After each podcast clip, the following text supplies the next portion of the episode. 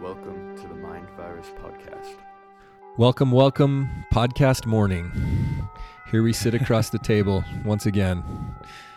Yeah, we're back. Uh, welcome back, dear listeners. Today's Monday, April 11th, 2022. Now that we've done all the good discussion, let's start the podcast. If you'd like to hear our unrecorded conversations, you can join us on Patreon and you can be invited to the bunker. Maybe we should do something like that. A Ten- group- for a ten thousand dollar a month subscription, I'll let you sit in. but it would be kind of fun to have a group conversation, don't you think? yes, Bobby, I do. The problem though is our listenership is Fast me. dwindling. it's me and you. I, I know I re-listen because I, I I often will load up the podcast and think, what did I say? Are we down to me and you and Doctor Nick, maybe Whitaker? Hey everybody. That's all that's left. yeah, maybe. We do appreciate your comments, guys. Thank you. Uh, we had some listener comments on the last one. Oh, I play the radio too. John out there, he's uh, he's listening. He says everybody should go into the apocalypse nicely coiffed. That's a quote. Who said that? Me or you I think I said that because you had gotten a haircut. Yep, you did say that. That's another one in the for the T-shirt library. Yeah, uh, Dr. Nick points out, he says he's a big fan of uh, Q and S featuring Mr. Bond. He's referencing Quantum of Solace. Mm-hmm. On the subject of water, you've got an often forgotten water storage solution already built into your house, your hot water heater. For most houses, that's at least 50 gallons right there. Not very mobile, but if you're hunkering in, something to think about. Good point, Dr. Nick. You can tap the water from your water heater if you need to. It's got, most of them have a little spigot at the bottom, a little drain spigot. So Another uh, one I've heard of is um, just filling your bathtubs up. That's right. In fact, there was a company making a product like a, a big plastic water bladder you could put in a standard. Are they five foot tubs, six foot tubs? Those little ones that Right. that tall people can't really lay down in. right. Um, I've I've never h- handled one of those to see how well it might work, but the idea is you realize trouble's coming, so you fill up your bathtub with about 50 gallons of water and use that too. But you would use so you could fill your bathtub up, which is one thing, or you could find one of those products. I don't know if I don't know if they're out there. Maybe I'll I'll look for it later. Today I'm- sort of resolving to try to stay more focused on the conversation, so I'm not going to like aimlessly browse the internet while you're you're talking or while I'm talking. Sorry, try what? to stay try to stay on target. You seen this latest TikTok? what were we, what were we talking about? Well, uh, I'm uh, Jordan Bruno, and I'm, across the table from me here is Bobby Flood. We are your favorite podcast hosts on the number one podcast in the country, the Mind Virus Show. Which country? uh, uh, Altoidistan. it's uh, down here in it's it's on, on a whole nother level. It's uh, below the surface in the underground of of this building here. But uh, yeah, uh, mind, mindvirus.show on the web, and we do love your comments. Thanks, thanks guys for commenting. I think we even had some comments. We we, we were getting in a habit there of uh, pointing out our co- our listeners' comments uh, Pepe Le Pew, Dr. Nick, TBM, and Whitaker also commented on the prior podcast entitled Woman, which has a salacious graphic of a woman, a Vitruvian woman, not the Vitruvian man, on our, uh, on our website there if you care to look. I thought that was kind of a fun podcast. And did you like, did you not love the graphic I found for episode 67, what this is, where it has the dinosaurs fighting the aliens underneath the spaceship. I thought Yeah. that was an, uh, a gem of a find. Yeah, that might be an That was- actual photograph from the coming apocalypse. a future photograph. Yeah. Okay, I, I saw it and thought it was historically uh, some sort of a relic. But uh, yeah, Tyrannosaur and then alien fighters, pter- pterodactyls, and their spaceships. It's pretty cool. Anyway, how you doing? Um, pretty good, pretty good. Just uh just sitting back and watching the world burn. well, we had spring break last week, right? The kids were Yeah. home. Um, it was conference weekend before that, not Yeah. last week, and we got Easter weekend coming up Yeah, this week. Yesterday was Palm Sunday, right? We don't really we don't really give a lot of attention to the Holy Week in our church culture, but a little bit. Yesterday was Palm Sunday. Which what what does that make today? Is this does this Monday have a Sycamore Monday. thing? You have uh, Ash Pine, Pine Tree Monday. Ash Wednesday coming up. Is that right? I don't know. I don't. the Holy Week. I'll, I'll look these things up. Yeah, you can you can find out the days of the Holy Week. Uh, Of course, the idea there is to commemorate the last the events leading up to the crucifixion, uh, giving up the ghost, and resurrection of our Lord Jesus Christ. It's interesting. John says he gave up the ghost, which you know a lot of people talk about his death as if he just sort of died. I think I'm kind of of the opinion that he just let it all go. He's he said, "I'm out of here." Yeah, He says, just- "It is finished," which was, uh, you know, a triumphant shout. It is finished. I have won the race. Essentially, is what he's saying. I, I I've conquered, uh, finished, um, gone to the utmost end, and then he gives up the ghost. You did you find the events? I'll find the Greek translation there. Yeah, so Holy Week. I was wrong that Ash Wednesday is something else. So you have Palm Sunday. That's the Sunday before Easter. That would have been yesterday. Then you have Holy Monday and Holy Tuesday. The days between Palm Sunday and Maundy Thursday are known as Holy Monday, Holy Tuesday, and Holy Wednesday, also known as Spy Wednesday.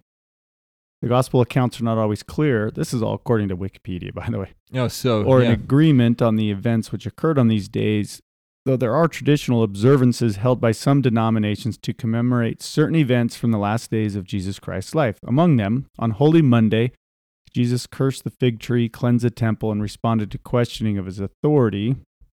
On Holy Tuesday, some observe Christ's predictions of his own death, as described in John 12, 20 through 36 and John 13, 21 through 38. Holy Wednesday, also known as Spy Wednesday, because on Holy Wednesday, the story of Judas arranging his betrayal of Jesus with the chief priests is remembered. Uh, and then you've got Maundy Thursday, M A U N D Y. Maundy Thursday, also known as Holy Thursday, commemorates the Last Supper. Uh, Lent concludes, and at beginning the Easter uh, the Easter Triduum at the at the dusk, where Christ lays out the model for the Eucharist or Holy Communion. And then you've got Good Friday. You hear about Good Friday more often. Good Friday commemorates the crucifixion of Jesus and his subsequent death. Commemorations of often solemn and mournful, many denominations use Good Friday to perform the stations of the cross or other commemorations of the Passion. Uh, and then um, Holy Saturday or Black Saturday. And then you have Easter. And Easter, of course, is when we commemorate him rising from the dead, rising out of the tomb, Mm-hmm. retaking his body. Was the day that they, the apostles and Mary and other women, he showed himself to the women first. That should tell us something there. What does it tell us? Well, I don't know. If, are we allowed to talk about how screwed up we are here on this podcast, like in a, in a religious sense? We're not allowed to talk about Bruno. okay. We can talk about Jordan Bruno, but not Bruno. Not Bruno Bruno. You know, the issue of women, divine women, was We we hit on that around Christmas time it was brought up in general conference in the ladies session. Do we call it the women's session or the ladies session? It was called Ladies' Night. Ladies night. Live from Salt Lake City, it's Ladies' Night. Ladies night. Live from the conference center. Get your tickets. Sunday, Saturday, Saturday, Friday. What was it? Friday? It was Saturday. It was Saturday night. I think that it if was you haven't- called the Women's. if you haven't Session. been paying attention before church was canceled in 2020 for a long time um, they had revamped the whole men's women's thing and Well, for the- years, Saturday night was the priesthood session. did you not have like a tradition to go to priesthood session with your dad We absolutely did. We we um, when my grandpa was still alive, it was grandpa, dad, me, uh, my brothers. see the thing was there for the usually hamburger and milkshakes involved. oh yeah there was always good fun And there was you could drive around looking for a restaurant, and every restaurant had tons crowds of people. white shirts and ties around it. It was kind of a, Yep. a neat little it was a good tradition cultural, um, you know, quirk about. here in Utah, Utah. yeah, here here in the Intermountain West, And that's a huge thing. It probably was really good for the restaurants too. Well, I thought it was good for our family and for for me and uh, everybody involved. We would go since I was a little kid. I looked forward to getting together with my. Well, that sounds like I would come over to the house. No, when I was when I was a little kid, I looked forward to Dad taking us out afterwards. That was a big deal, and you know he thought it that important that he he made a big deal out of it. And then um, later on, when I had left home, I looked forward to getting together with the relatives that would come. We would, we would have more than just. Uh, I mean, we, we would have like uncles and Yeah, often, friends and stuff that would show up. Often, Of course, the, the, fact that of course the fact that Dad was buying everybody dinner was maybe a part of the draw. Yeah, and I remember when kind of carrying on the tradition when my with my own boys and my my dad was out of the country at the time and my grandpa had passed away so it was kind of um a, a lonelier a smaller group but but carrying on that tradition. And then you know the tradition was changed. As- right. you and- know, and- like and I'm not I'm not saying this is a doctrinal thing that needed to, you know, it was a tradition. But I, I liked the tradition and it, it used to be that you would go you would need to go to a stake center to see the broadcast. Right. It was a closed circuit type of a thing that y- it created a com- a, a community. It, cre- it helped to create that sense of community and you'd get together you'd have to put up the chairs take down the chairs talk to everybody. Some of the people would be rushing out. Do you remember because you had the whole crowd that would leave right before the prayer and they were looked at as apostates. Yeah. And then the people that, that ran out right after the prayer, they were just sort of looked at as uh, uh, what would you call them, slackers, because they weren't helping put the to put the chairs away. And then there's everybody else that, that dutifully waits in line to get out of the stake center, and then has to wait in line at the restaurant because they didn't bolt fast enough. We usually did the dinner before. We'd oh get- wow, you guys are smart. We would go out like at four thirty or five, get the dinner. The meeting would start at six, go That- until eight. a, a full belly doesn't help in a dark room with the drone with droning voices like "Rah, rah, rah, rah, rah, rah, Right. rah, rah, rah." when I was a young man playing football and, and, and, and I was on an airplane and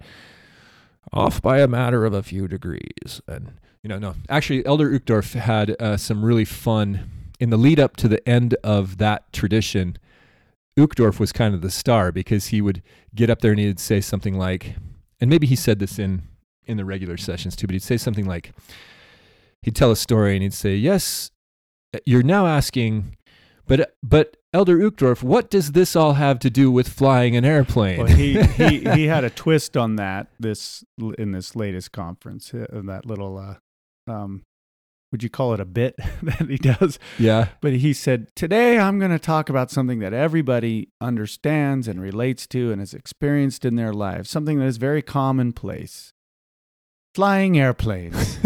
and of course, everybody laughs because it's, it's yeah, now it's become a joke.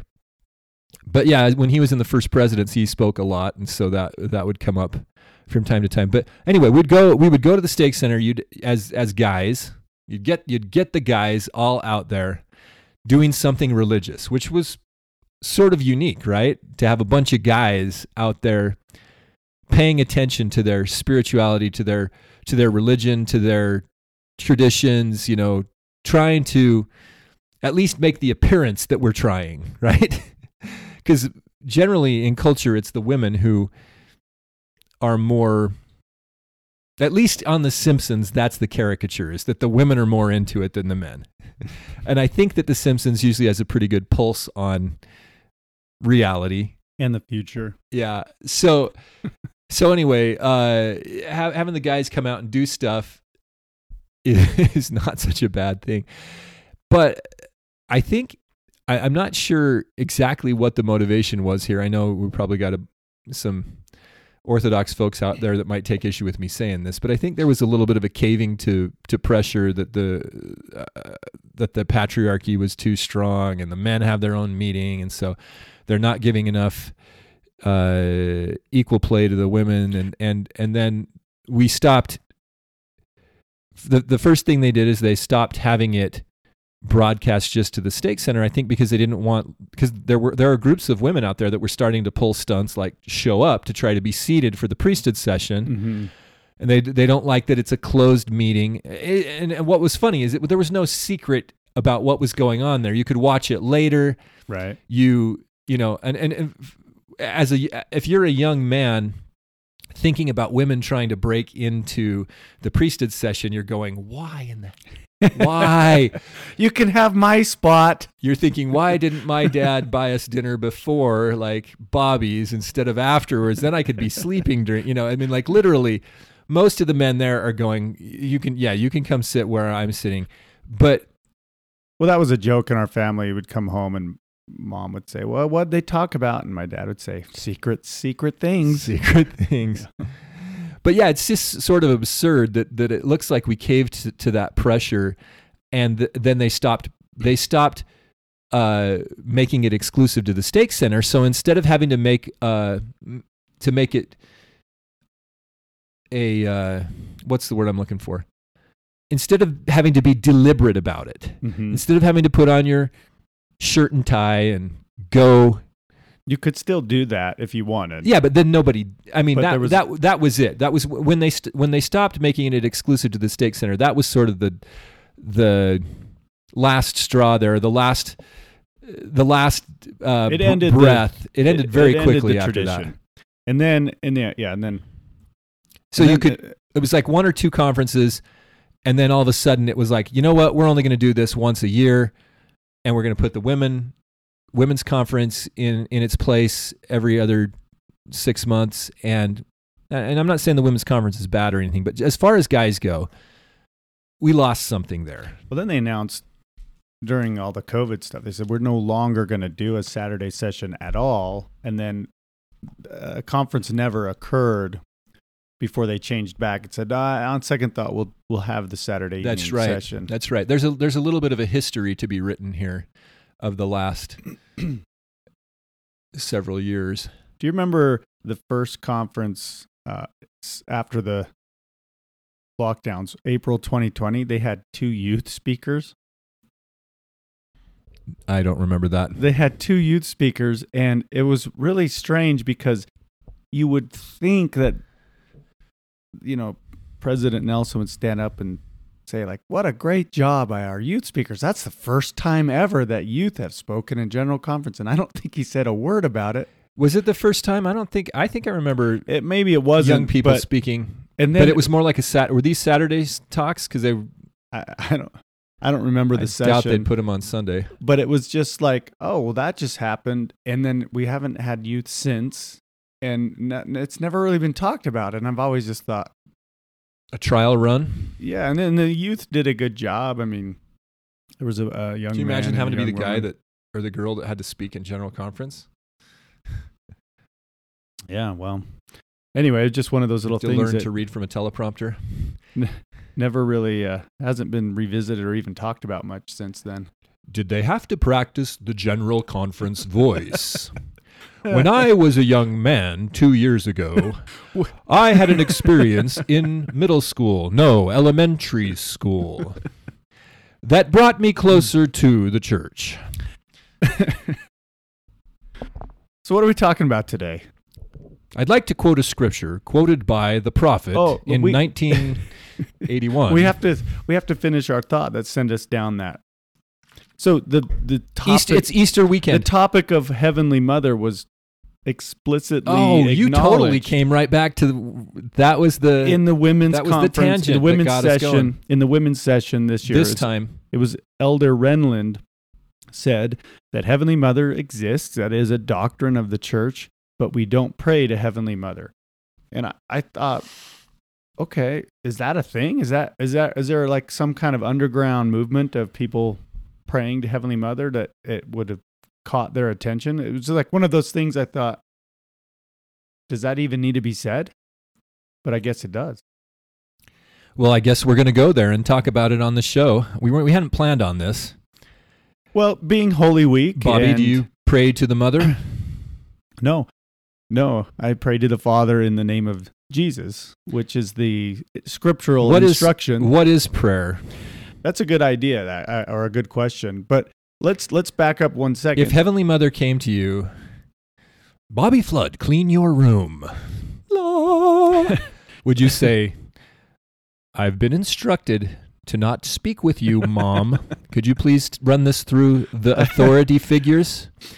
I don't want to get too glib about this Okay. topic, but Well, I think that it's fair game, okay, because No, they brought it up. no, and but I think it is. and it, it- Joseph Smith, okay, going back to the King Follett discourse, his last conference address, he says the grand secret, the first principle is to know that you can converse with God as one man speaks to another, or Mhm. as one son speaks to his mother.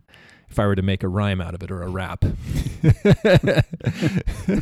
as as a son speaks to his mother, or as one man speaks to his brother, or as one man speaks to another. Go read the King Follett discourse out of uh, I read it. Teachings of the Prophet Joseph Smith. Uh, That's the that's the version. There are a lot of different versions. Maybe I will post. I was reading it again yesterday. This is a topic uh, of which I have some knowledge, and there Mhm. there are, there are many different versions of notes. And there there are uh, because this was a speech Joseph Smith gave that w- ran about two hours, and we have about a half hour, forty five minutes worth of material from the notes of uh, some of the people that were there. It got uh, published, edited by Joseph Fielding Smith, and put into Teachings of the Prophet Joseph Smith later on. And um, you can find a a version where they put the, the the different sets of the notes side by side, so you can see what some of the different interpretations were based uh, of what he was saying real time, and then see what the finished product was that we got years later. And so I'll I'll put a link up to that on the website for people if they want to see that. But I, uh, yeah, I, I have that.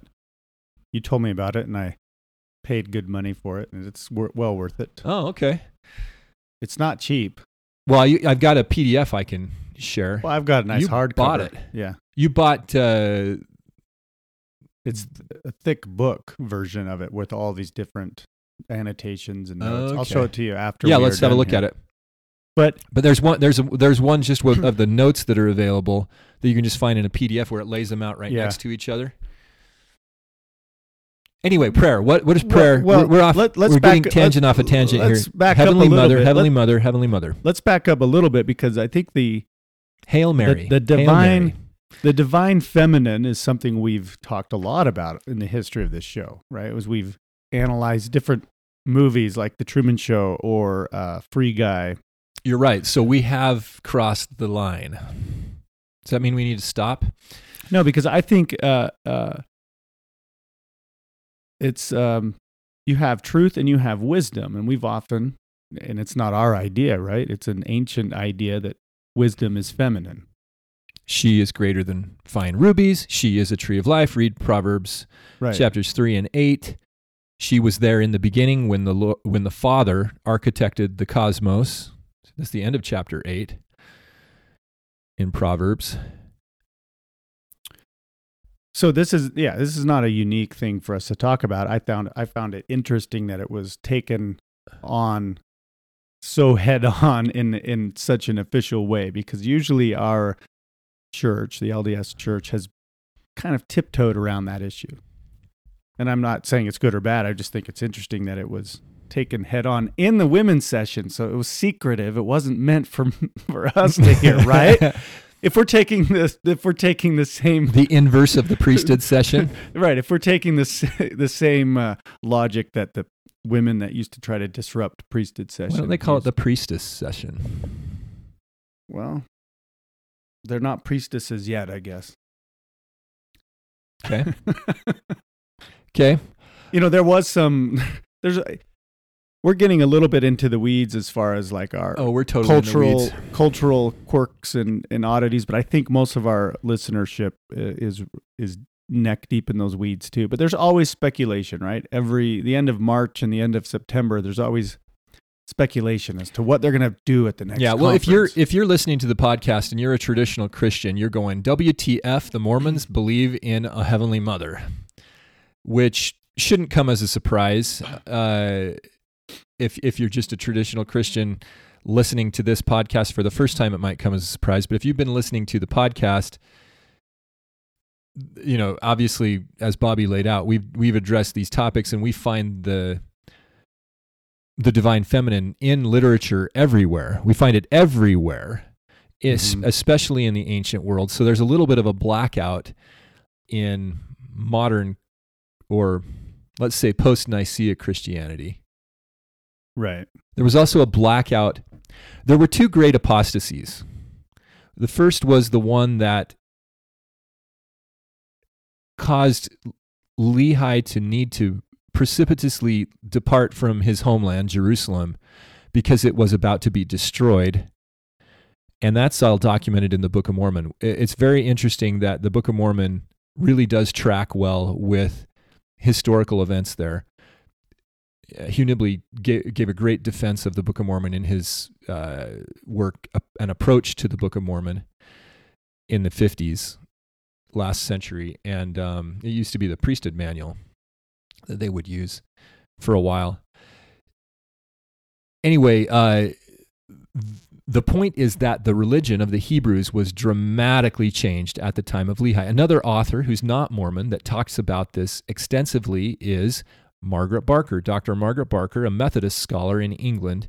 She's written extensively about it, and one of her books, the the Lost Prophet, talks about the the Enoch material that was taken out of the religion, and uh, her book, The Older Testament, talks about changes to the Old Testament and the older Hebrew religion and, and its temple cult.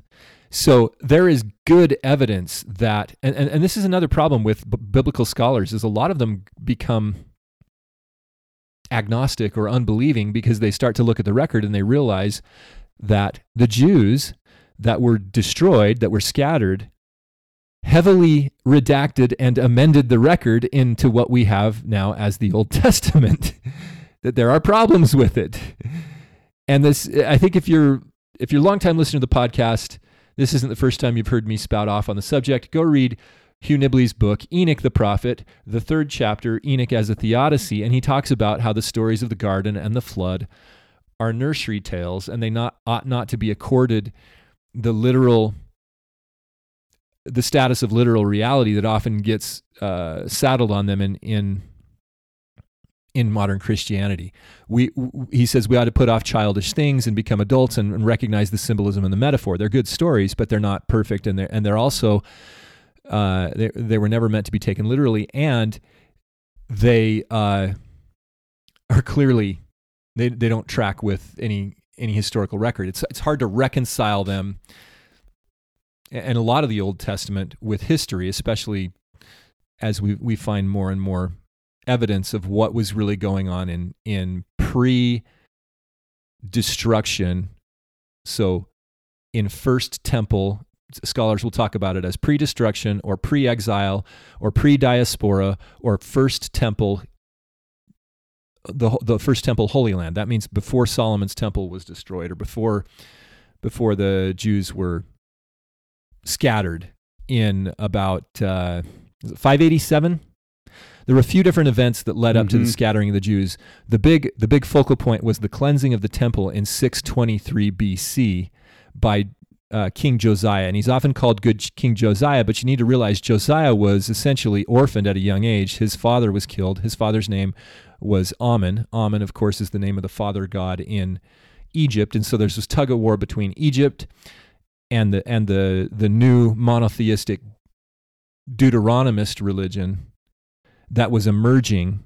This is what Isaiah was warning about. He he was clearly seeing this move going on in the in the 700s BC, but Amon was assassinated by zealots when Josiah was a very very young man, and he was assassinated. They suppose, at least from the records we have, that it was because he was wavering back towards the the older Hebrew religion, which was more like the Egyptian religion. It had a father and a mother figure, and a son and a daughter figure, and it, and it had some distinctions about the the personalities in the heavens, the pantheon.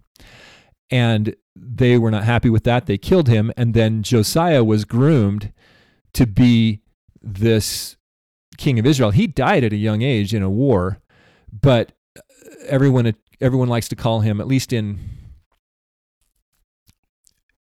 you know popular modern Christianity, good King Josiah because they cleansed the temple. And this is the tradition that comes from the Jews. Remember, the Jews are only one twelfth of the house of Israel. But so why do they get to say everything that the house of Israel is and was and and did? Well, it's because the Bible or the Old Testament came through them. But all of that, all of that material was written well after this big, huge debacle in 623. The temple is cleansed. And according to the Book of Mormon, then prophets came into the land and warned the people that they had wrecked the religion and that they were going to be destroyed. And Lehi, he acknowledges that and decides to leave. He's warned. He tries to call the people to repentance. He's warned. And then Jerusalem is destroyed according to the historical record in the late in the in the early it would be the you know right after 600 BC maybe I think it's 587 is when they were destroyed. That sounds according right. to records. And then all bets are off for for uh, the the tribe of Judah. Remember, they, they they often, especially in modern culture, they get associated with all of the house of Israel. They are not. They are one twelfth. They're just the last remnant. They happen to be where the Lord came. They happen to be the only people wicked enough to crucify their God. Okay. you see what's what the problem is? Remember when he goes to the Samaritans, the woman at the well, that story in John ends with them all converting because they're they were they were hated by the Jews because they kept up elements of the older religion, but that older religion helped them to recognize Christ when he came among them.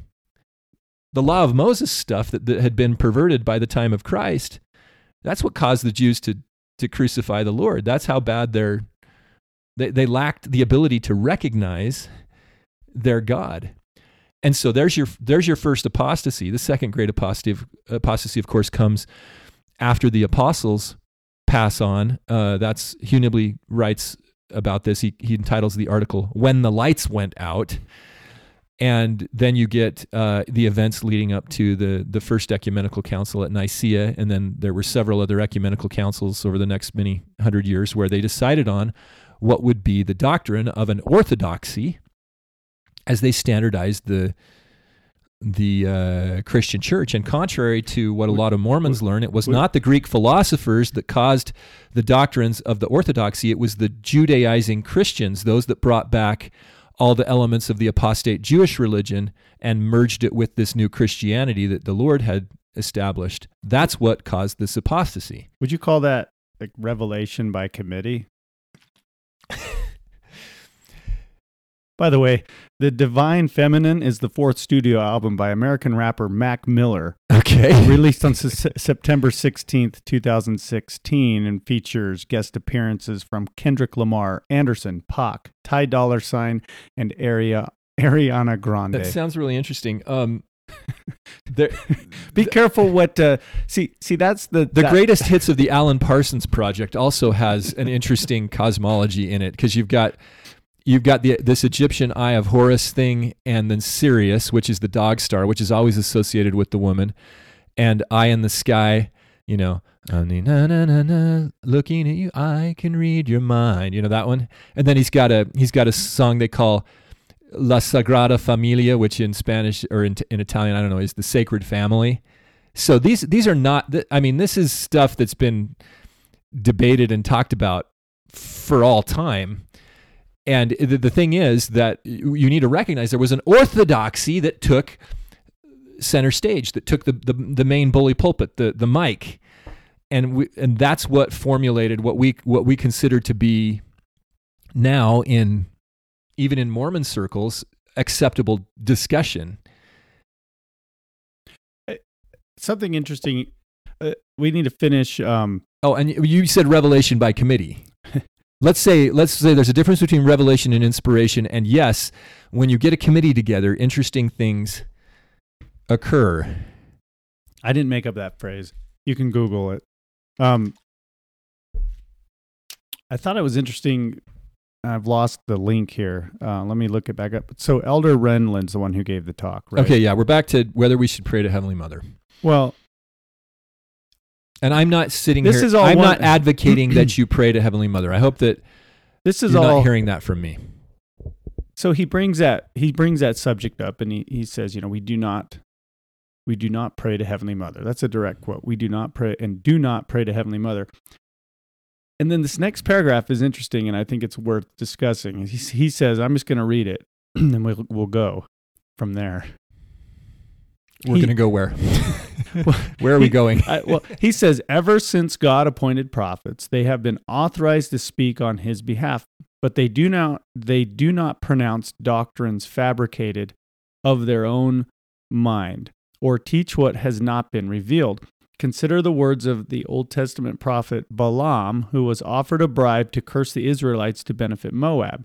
Balaam said, If the king of Moab would give me the, his house full of silver and gold, I cannot go beyond the word of the Lord my God to do less or more.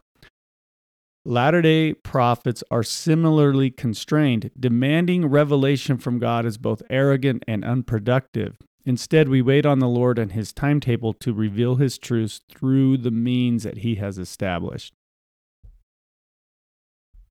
I just found that an interesting reason why we don't speak Don't much or pray know to Heavenly much. Mother Not that we don't pray, but or talk of her. Did he say not to talk about her or just not to pray to her? And he says it to the women. He says earlier that he says very little has been revealed about Mother in Heaven, but we what we do know is summarized in gospel topic found in our gospel library app. Hmm. So I would I would amend it- that. Like if it were me giving the talk, I would say very little has been discussed about her in There- modern times. there is a but go- that there is a multitude of information about her in the ancient record. There is a gospel topics essay. Remember those? Yeah. Called Mother in Heaven. There's an essay called Mother in Heaven.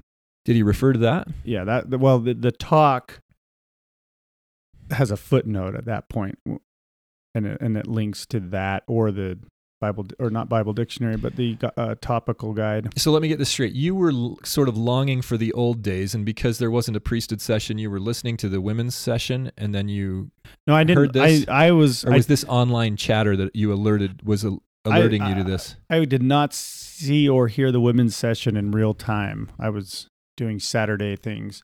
So you were being a faithful man and not listening in. I went out to, To dinner in a white shirt and tie. Anyway, no, I but I had just heard. Oh yeah, you know, Elder Renlund talked about Heavenly Mother, and that, that piqued my interest. I thought, well, I Yeah. have to go read that talk. And Well, I- it's a it's a hot topic. It's al- it always comes up. Like uh, a couple of the September 6th in nineteen in the nineteen nineties, they uh, were excommunicated ostensibly for having gone too far on the Heavenly Mother side of things, right? and maybe there's a maybe there's another little influential group like that. I don't know, but I found it interesting that he would say basically you have to just sit around and wait for any more information. And I mean, I, I don't know. That sort of flies in the face of if any of you lack wisdom, let him ask of God. Um, so I guess that's something that each of us will have to kind of work out on our own. the the Heavenly Mother stuff gets associated with the feminist movement. Like uh, there was a lady, uh, Lynn Whitesides, that was excommunicated in 1993 Was she one of the, this- se- she was September one of the six? She was one of the six, yeah. And I think there there was another lady, uh, Lavina Anderson, and and a- another one, Maxine Hanks. They they get branded as feminist theologians or whatever. I I um I think the Heavenly Mother side of this is very significant because. well, well, eh, there's some there's something something here where the women are feeling underappreciated in the church. I think is the point, and they see this uh, this topic as a way to learn more about themselves, right? Because we're created in the image of God. God created man in His own image, male and female. Create created He them. So mankind or humankind, if you don't like the idea that we have a man on the front of it. By the way, women out there, the word man is inside of the word woman. Just FYI, it's inescapable. You- you're a, you got a man and you're a whoa man woman. Well, you remember. Uh, I, I'm not a biologist. well, but uh, it's all ex- it's all explained in the movie. So I married an axe murderer. Mm-hmm. anyway, there there's something here, and I, I think w- we all long for understanding about who we are, and I think that's there's a, there's a gap that that women innately feel that it's like, okay, I want to know more about my divine heritage, which would mean the mother in heaven, and so let's talk about her. Right. But we talk about her by not really talking about Well, her. Well, generally, what they say is, Officially- is she's too she's too sacred. Don't talk about her. right. Well, th- okay, so going back to the Jewish apostasy in the 600s BC, go look for Asherah, because Asherah is the name of the of a divine feminine figure in the Hebrew religion, the ancient Hebrew religion, not the Jewish religion, but the Hebrew religion. And she was symbolized in the temple by a tree, and they would they had forms of worship where they would worship in groves, right? And go go look at all the references in the Old Testament to cutting down the groves and rem- and removing the Asherah and getting rid of the Asherah from the religion. This was, I guess, what I'm trying to say is that deleting, removing, erasing the divine feminine from your religion is one of the big signs of apostasy in the two big apostasies. That's what the Hebrews did. They gutted their temple. They got rid of her. Now, in defense of Mormonism, we never we're starting from a position of not having her in the discussion. So Eliza R. Snow is sort of breaking ground in her hymns and her discussion when she says, you know, truth is re- and reason, truth eternal tells me that I have a mother there also in in the hymn Oh My Father and the discussion about her has gotten some momentum in Mormonism, but but we're starting sort of at ground zero because the the culture at the time of Joseph Smith had ex- had her excluded through no fault of its own, just through tradition. She's not in the pantheon, or is she? Do we bring up? Is this a good point to bring up the infancy gospel that we've talked about? we before? brought that up. I, I'd rather talk. I'd, li- I'd like to talk about the pneuma because you know I said um, I had I had quoted um I didn't quoted, but I was talking about when Jesus gave up the ghost. Mm-hmm. See, see, this is important discussion. We we have a Godhead, and this is this is like this might get me in trouble. So Bobby Flood, you can distance yourself from Jordan Bruno here, but the Wouldn't question be the first time. the question is the question is is i- is the divine triad does it consist of three men or does it consist of two men and a woman? Uh, I mean, traditionally, it's Father, Son, Holy Ghost. Well, who's the Holy Ghost? Well, that's yeah. We've always assumed, or or just sort of operated under the you know uh, assumption that it is a a, a male personage entity, sp- a male entity, But- a personage of spirit. but it's a personage of spirit without a body. right. So well, would make him Well, also in Lectures on Faith, Make- uh, well, in Lectures on Faith, Joseph says that, and they, they don't want to attribute this to Joseph, and this is why they took the doctrine portion of the Doctrine and Covenants out of the Doctrine and Covenants in 1921, which is Lectures on Faith. It's the doctrine, by the way, friends. Um, that's why we call it Doctrine and Covenants. If you get an 1835 a copy of the 1835 D&C, you'll see that the Lectures on Faith is listed as the doctrine section, doctrine on the theology of the Church of the Latter day Saints. And then you get to the next section, which is covenants or commandments.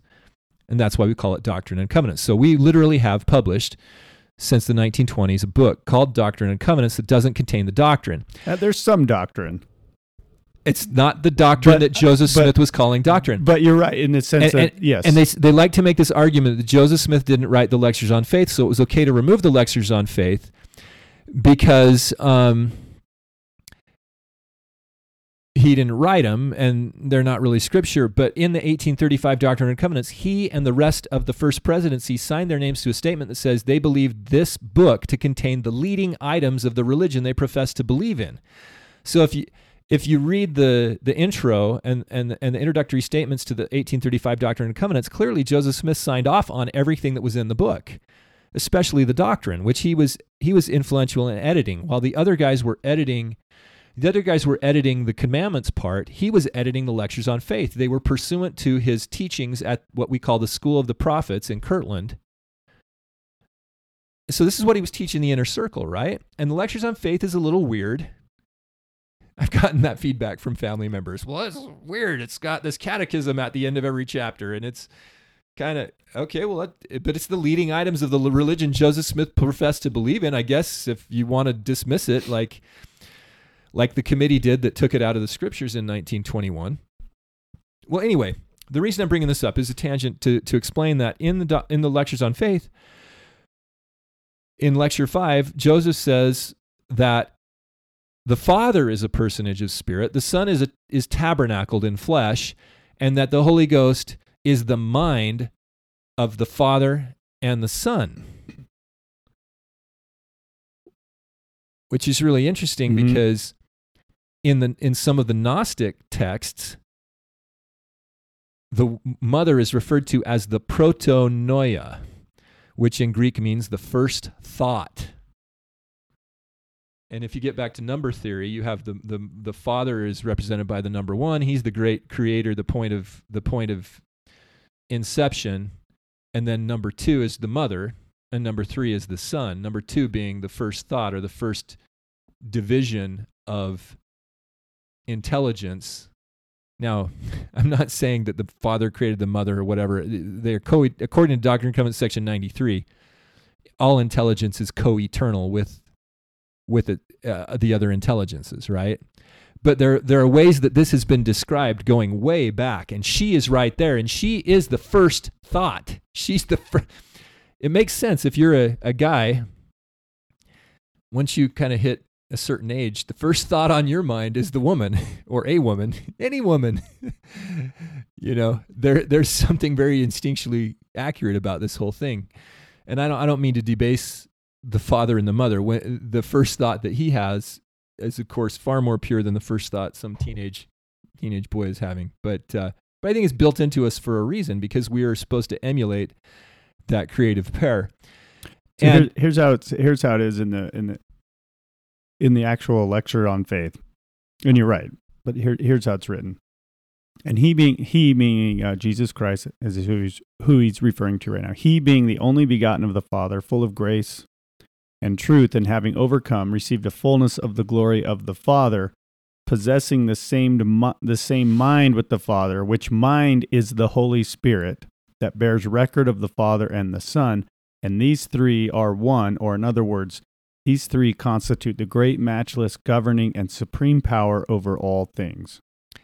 so remember joseph smith is teaching people who had a very very rigid view of christianity It- people would say well if if if what you're saying is true mr bruno why didn't Joseph just come out and say it? Well, I'll remind you that in 1844, when he did really clearly start to talk about the nature of the Godhead, very clearly, he was dead within two months. And it was the, the Nauvoo Expositor lists as the primary reason why they were upset with him the idea that he was teaching the plurality of gods. And his defense of that came in his, his very last sermon called the Sermon on the Grove, which was the last it was rained out. It was only about 30 minutes long, but he defends his teaching of the plurality of gods by saying, I've always taught the plurality, pl- plurality of gods. You believe it too Father, Son, Holy Ghost. three different people, but they, you know, still the idea of this amorphous homoousios, same but different Trinity persisted. Still persists. But- later, later on in lecture five, you know, the, the lectures have these Q and A's, right? Right. Question 14 What is this mind? The Holy Spirit. John 15, 26. But when the Comforter is come, whom I will send unto you from the Father, even the Spirit of truth, which proceeds from the Father, he shall testify of me. Well, but uh, yeah, the the plurality that that that's the beginning, the opening, like and it does use he. It does say he. the opening, But that's just the tradition is that God is always this masculine. the the opening third of the King Follett discourse, as he talks about the first sentence in the book of Genesis, right? being plural. and how it was altered from the head of the gods gathered the gods together to whatever it is now. What is it now? In the beginning, God created. Yeah. man- you know, I don't even remember, but but yeah, that was that was revolutionary at the time. It's revolutionary still, and it's still something that is kind of tiptoed around in our culture. Well, in the LDS uh, official culture, it is, but in all in all of our psyches and in our literature, the woman is ever present. Well, yeah, in our in our secular literature, our pop culture, our our movies, our novels. Mhm. I mean, you got Lord of the Rings has the divine feminine. Well, that's the huge attack on the family right now is to try to divorce us from our that resonant heritage, that pattern, that reality that we all feel and know very deeply on a subconscious level. Yeah, it's interesting when you look at if you look at these ideas and compare them to the world and what's going on culturally right now. I mean, right now there is a very strong, and we've talked about this in the last couple of weeks. Very strong, if small. I think it's a small movement, but it has a ton of weight and a ton of voice to eliminate gender completely, not just to you, you know, uh, Mhm. feminism was sort of traditionally was was to empower women, right? To give women the same rights as as men enjoyed, like and vote. ir- you know, ironically, it ends up destroying women. right, and it and it's come to the point, and, and you had voting rights, and I think those were all good causes. And yes, of course, women should vote, and women should be able to own land, and and all those types of things. And then it became sort of a pay gap thing in the '70s. And I know I'm glossing over things here, but today the pinnacle of modern secular feminism is the literal destruction of women. It's uh, William Thompson standing at the top of uh, the winners' podium in the national championship uh, freestyle yeah, or swimming race. or that fellow from Pennsylvania being named Woman of the Year by USA Today. Yeah, that, That guy. that, Health and Human oh Services my guy. gosh, that guy's so ugly. Well, of course, he's a dude. It's the old State Farm joke. Well, she sounds hideous. Well, she's a guy. You know, it was this old, those old joke, you know, where he's. You remember that commercial? The commercial was the original Jake from State Farm. Jake from State Farm's State Farm is black now, but the original Jake from State Farm was this Okay. I'm, overweight, va- I'm vaguely remembering this. pasty white guy who was a customer service rep for State Farm. And there's this customer at home, and it looks like it's late at night, and he's on the phone talking to Jake from State Farm, and his wife comes in enraged that he's she thinks he's doing something naughty, like he's on the phone with Oh, a Jake's a- hot- Jake's a guy. and and He's a fat white guy. and she's like, "What are you wearing, Jake?" And he's like, "Khakis." And he's like, "She sounds hideous." Well, she's a guy you know, and it was a great ad. It was really people loved that, and it became a thing. And and Jake from State Farm is now like the spokesman for State Farm, but they made him black. I don't know why they couldn't just give him a new name. You know, they could have called him John from State Farm or something, but they replaced him, and it's neither here nor there. But the the point is, it wasn't that long ago that we could make jokes about a, a woman, and, and of course Jake was a guy, but they, you could make jokes that a woman about confusing men for women. Yeah, and then the woman that sounds like a guy must sound hideous, and you can't do that anymore. They couldn't make that. They couldn't release that ad today. And you see how fast and how rapid this is all unraveling, to the point where just talking about, like even you know, our own our own moron governor can't can't uh, distinguish between men and women, or refuses to. He's in trouble again Did we talk about his use of pronouns? Was that did we talk no, about that I haven't heard about this. What? I think it's relevant. A little, uh, but a video came out that- from last year where he's like on a Zoom call with some high school students, and he he says, you know, yeah, my pronouns are he, him, and his, and and he's getting a lot of flack for that.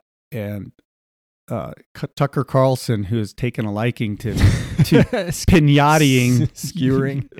Cox uh, addressed it, but hey, getting Spencer Cox is getting a lot of flack and pushback as he should, and he says what in you know in his defense, that, you know, that, and I'm not saying that it's a good defense, but what he's saying is, I'm just trying to be inclusive and kind, and it's like no, you are you are feeding the beast this this beast based on lies. It is it is lies and it's a it's a symptom of mental illness and you're either suffering from the illness yourself or you are giving it the credit and the credence and the seriousness that it does not deserve. You're feeding into this like it's absurd. You know we've talked about how absurd this whole gender bender dysphoria thing is and Mhm.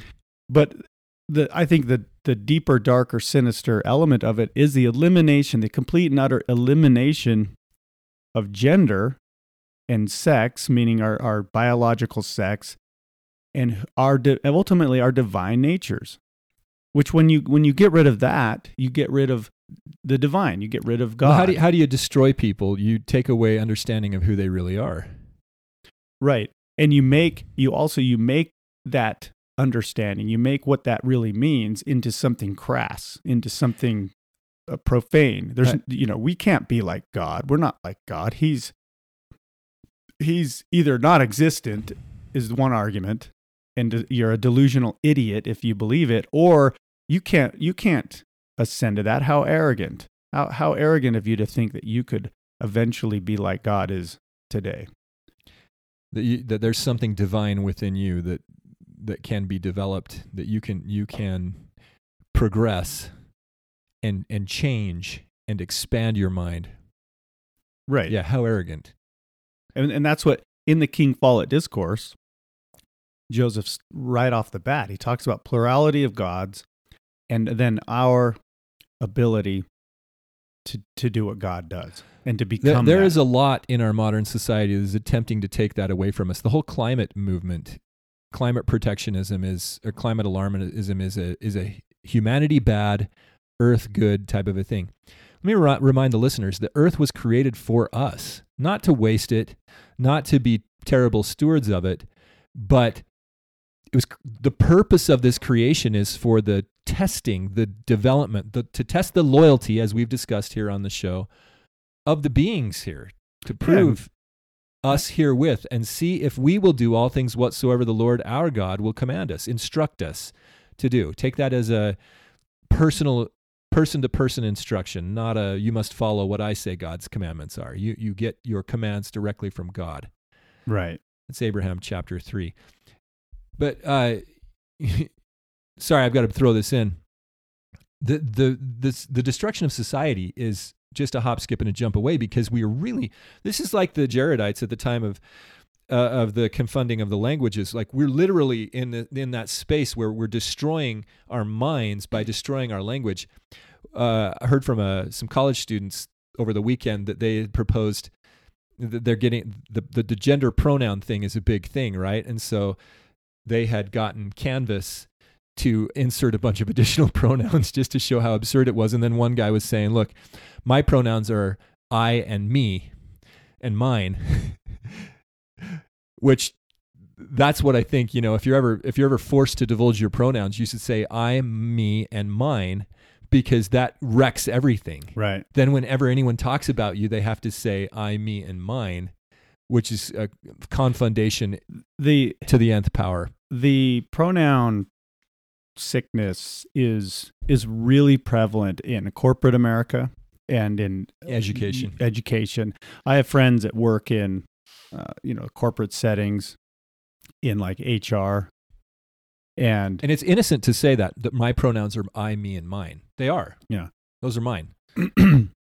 I saw people uh, Sorry, I cut you off. You you have Well, friends. I- you're going to tell a story. They just they work in in one of them works in education one of them works in you know, uh, corporate settings, and they have I thought you only had like. Are these your two friends? The tri. What was it? no. These are these are a different triangle, but they live outside the state, so I don't see them very often. But we we speak digitally over the internet Okay. quite often about these sort of things. But and if you're listening, I don't I don't what one I brought up the podcast the other day with one of them. He says you still do that. Obviously, he's not listening. and and uh, the other is an evangelical Christian. And so I, I would be curious to know if he's still listening and what he thinks about it. Because he's fairly fa- familiar with uh, LDS culture and doctrines. Because, you know, the two other points in that triangle are me and another Mormon. But anyway, they they they will share slides and things that they are that are jammed down their throats in trainings and you know if you're you, you you- a lot of a lot of these groups and teams and organizations use communication software like Slack or Skype or you know other chat rooms and they're being forced uh, in some cases to put their pronouns in their Slack username. So it would be like you know which is absurd it's just absurd so you, you'd have to display that and of course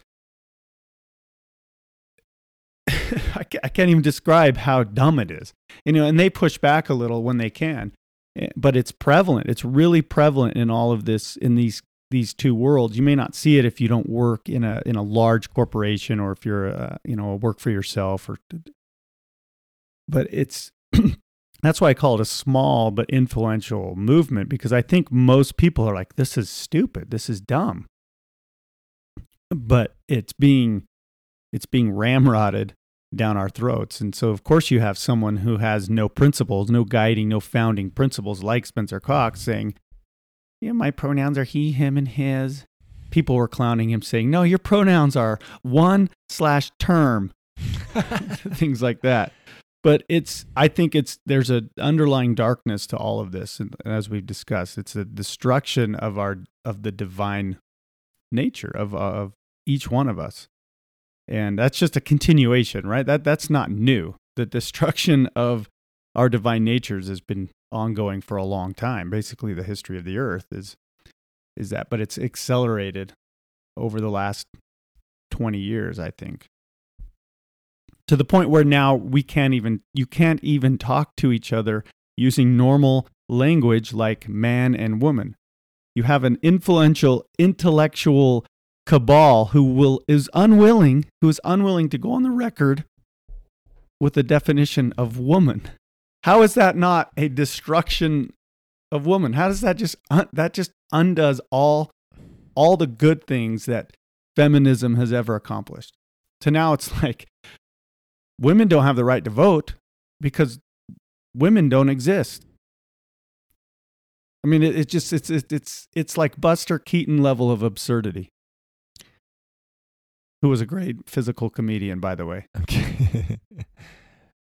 because he couldn't tell jokes because he was in the silent film era.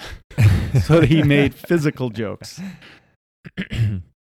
well, yeah, uh, we're we're clearly there. How long this goes on before dramatic changes occur is is anyone's guess. I feel like I feel like there's a lot. there was so much we could be talking about right now. Like the is the Hunter Biden laptop thing going to blow up? I mean, if they if the media switches to an anti-Biden stance, watch out because this pendulum could swing back hard core and we could be uh, in an authoritarian right-wing type of a situation pretty quick Well, we uh, but, or maybe some sort of a uh, melange, a, a mixture of statist authoritarianism from right and left. there's a lot of strange things happening in the world right now, and one of them, as we've talked about for the last hour, is this destruction of the human, of, of humans, of this, the, the, this, the Yeah. destruction of you know our who we are, It's- the it nature sounds like of you're man. About, it sounds like But- we're about ready to change the the subject here. I did want to add one last thing about Easter before we move on. If you're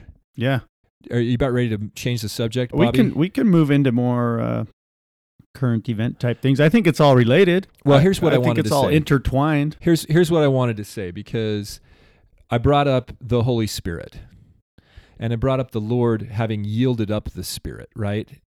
You really, really, everybody out, out there ought to be wondering what is that? What is that life breath within me? What, what's powering that? Or who who is giving me that life? Right? Mm-hmm. And in in the Old Testament, it doesn't talk about Holy Spirit much. It uses wisdom, and wisdom is feminine. And in the New Testament, we talk about Holy Ghost or Holy Spirit. And in the Book of Mormon, it sort of bridges the two. Spirit, ghost is sometimes used interchangeably, sometimes maybe for different things. In Egypt, there uh, were Egyptian religion ought to be given a, an interesting look if you're LDS. I mean, we do have the Book of Abraham. We have some very Egyptian stuff in our scriptures. We're the only Christian you know major christian denomination that i'm aware of that has egyptian scripture mixed in with its scripture. But that's all interesting maybe a subject for another day. In any case in egyptian religion you had the soul or the the the person is divided up into there are many many different parts of the soul. There's the the name the shadow the the uh, body, the physical body, the spiritual spirit body or the spirit, and then there's the higher self. So you have the da, ba, and the ka. That's the body, the spirit, and then the higher self. And these these parts of your identity are related that, that, that like they're governed over by different gods you know? Some of them are more masculine some are more feminine. The ka the higher self is associated with the women. It's it's guarded by the mothers or the mother. And so uh, higher self or spirit it could mean a lot of different things. It's, it just seems like the, the conversation as as the the religious conversation went from the ancient to the apostate Jewish to the early Christian to the then apostate Christian or Orthodox Christian, the the conversation seemed to narrow. You know, so you have in Egypt a, a, a godhead of four great gods: Father, Mother, Son, and Daughter, and then in in the Jewish apostasy, it's just Yahweh, and then wisdom is talked about sometimes, and then in the Christian religion, it becomes Father, Son, and Holy Ghost, right? Right. Well, that uh, in the New Testament, which is is more recent, we have a little bit better. Uh, it's although it's been tampered with, it's still probably better. It's more recent material. The word Holy Ghost and Holy Spirit are used interchangeably, but the word is always pneuma, and this is what I wanted to bring up because that's what the Lord yielded up or gave up. It's in John chapter 19, verse 30. It says he, he was given vinegar to drink or sour wine, and he took it and he said, triumphantly, he shouted it, uh, it has been completed. I've completed it. I've won the race. I, I've in King James, I think it says it is finished. But the word is uh, tetelestai, which is a very it's a uh, declension of teleo, which means to bring to an end, to complete or fulfill. So he's saying, because it's, it's often looked at as if they killed the Christ, right? No, he yielded up his spirit. He completed something and then left he walked off the stage. He dropped the mic. And here's where he drops the mic. He says, It is finished. It's completed. I'm done. I'm out of here, boys and girls. I'm out of here. And having bowed his head, he yielded up the pneuma, the spirit, the pneuma. The pneuma is the word that is always translated as spirit, whether you see it translated as Holy Ghost or Holy Spirit in your New Testament, it's always pneuma. There's no distinction. And pneuma means breath or wind or spirit. It's the holy breath of life, the spirit, that life force, that thing that's within everybody, right? And so the Holy Spirit is a maybe a higher version of that or some sort of a it's this is supposed to make you think about what's enlightening and enlivening you the the Doctrine and Covenant says, I think in in 88, that the light of Christ is in and through all things, right? That he's in the sun, he's in the moon, he's powering us right now, day to day. But where does he get his power from? That spirit. It, can it simultaneously be from Christ and also from the mother at the same time? I'm not trying to give the listeners anything definitive here except to make you think more about your gods, of your your your Sagrada Familia, your sacred family, your this is what we're here in the Holy Week. This is what we're dealing with is a sacred family. You have you have the Jews who are in Orthodoxy who won't speak of the mother for 600 years. And they want to get rid of this agitator, Jesus, Jesus, Yeshua, this, uh, this guy who is no friend of Caesar. He's a malefactor. He's an evildoer. He's a sorcerer. We've got to get him, get rid of him. Pilate asks, Art, art thou a king? Well, if, if my kingdom was of this world, my followers would come and take care of this situation, you know? To this end was I born. He was here to do something, right? What what was he here to do? And and he John's gospel is very very Joseph Smithian, or should we say that Joseph Smith was very Johannian? These guys are all about eternal progression, about having ascend, uh, uh, condescending and ascending, coming up, going down, coming up, going down, coming up. There's this progression that's going on, and the progression is from the furthest away, the, tel- the teleos or the telestial, the telos, tele is the prefix that we get out of that and um, apply to all of our interesting words like television, telephoto, television. Or did you say that? Television, telephoto, um, telephone is Telephone. what I'm looking for. Telephone. Uh, all, all of those words have to do with the utmost end or the completion, the finishing of it the full the fulfilling of it or the fullness of it right and so we have we have this progression motif clearly in the new testament if you want to look at it that way and, and and look at it differently and the lord himself he goes to that end and he tells he tells mary magdalene when he sees her in the garden you know don't embrace me it's not don't touch me it's don't embrace me wife don't don't give me a wifely embrace I have not yet ascended to my Father. You went there. I have not yet ascended to my God and to your God. Right. Uh, why, why do you think I he- haven't gone home yet. I got to go talk to dad. Why do you think he he did that? I've, I've kind of because we we sort of gloss over that and just Christianity in general, right? Why do you think? that- Touch me not. Yeah. Wh- why do you think? You impure woman, don't touch me. No, I- even though well- I'm appearing to you first and think you're the greatest. Well, I I don't think of. Yeah, maybe that's one interpretation, but I've I've. Why do, is there is there a good explanation for why he couldn't be uh, embraced like that by a mortal at that time? Well, I yeah, it's uh I, I got to find the word here. Okay, so I'm I'm looking for I think it's John chapter 20 cuz 21 is a sort of an addition to the the Gospel of John. First day of the week, Mary Magdalene comes early. It's still dark. She comes to the tomb and she sees the stone having been removed from the tomb. And she runs up to it and she or she actually she saw the stone removed, excuse me. The Greek says she saw she ran to Simon Peter and the other disciple that Jesus loved, which is of course John. That's how John describes himself in in his own gospel. And she says they took him away. They took him out of the tomb and we don't know where they have laid him. There's a lot, there's a lot of layered there's a lot of layered language here. It could really read. We don't know where he established himself. So Peter runs off. They go to find the other disciples, and uh, Mary is there. And um, well, actually, first thing that happens is Peter and John. John gets there first.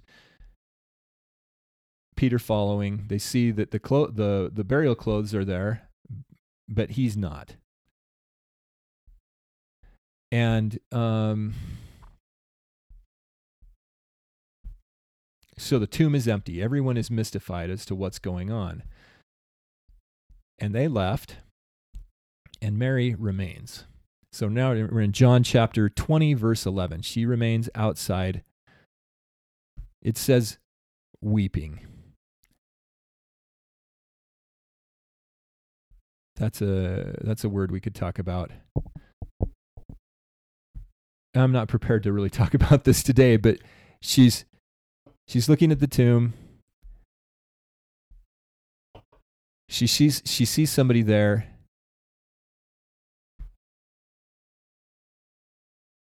And uh, he says to her, "Woman, why are you crying out?"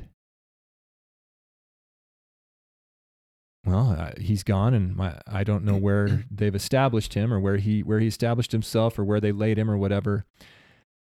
And uh, she turns back and sees Jesus.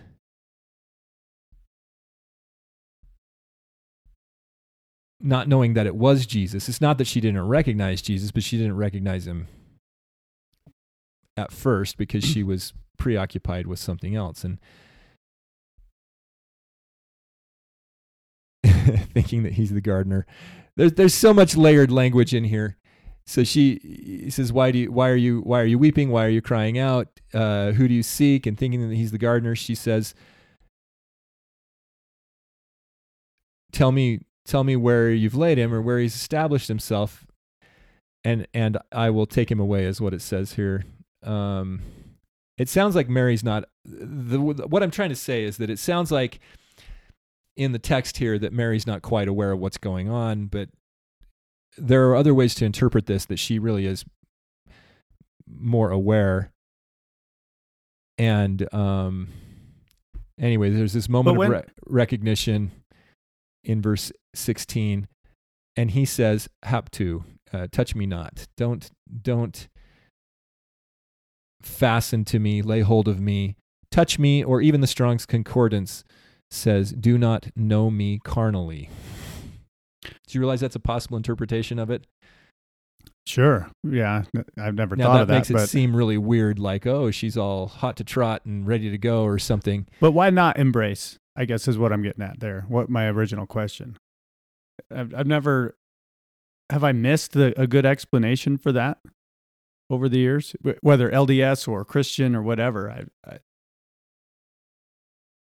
because later on, I mean, later on, the apostles touch his hands and the wounds in his side, and uh, so I don't know if it's like a a physical thing, like you uh, a, a, mortal can't touch a physical uh, a, a, resurrected being. I, I don't know. It's just something to well haptomai think on from haptu to modify or to change by touching. Touching that influences is what the Strong's Concordance wants to say here. Hmm. And if you th- if you've read any of the um, apocryphal material, well, not any of it, but there there are various works out there. For example, the Apocalypse of Abraham and the Ascension of Isaiah describe beings coming from the high levels and condescending or going level by level down and then going up level by level. They have to change their state. Mm-hmm this sheds new light on the Abraham passages where it says they kept not their first estate. We we usually look at that as if they um, agreed to the plan. Keeping your first estate was to agree to the plan. That's not what it. That's not what it's talking about. An estate is a state of being. This is not.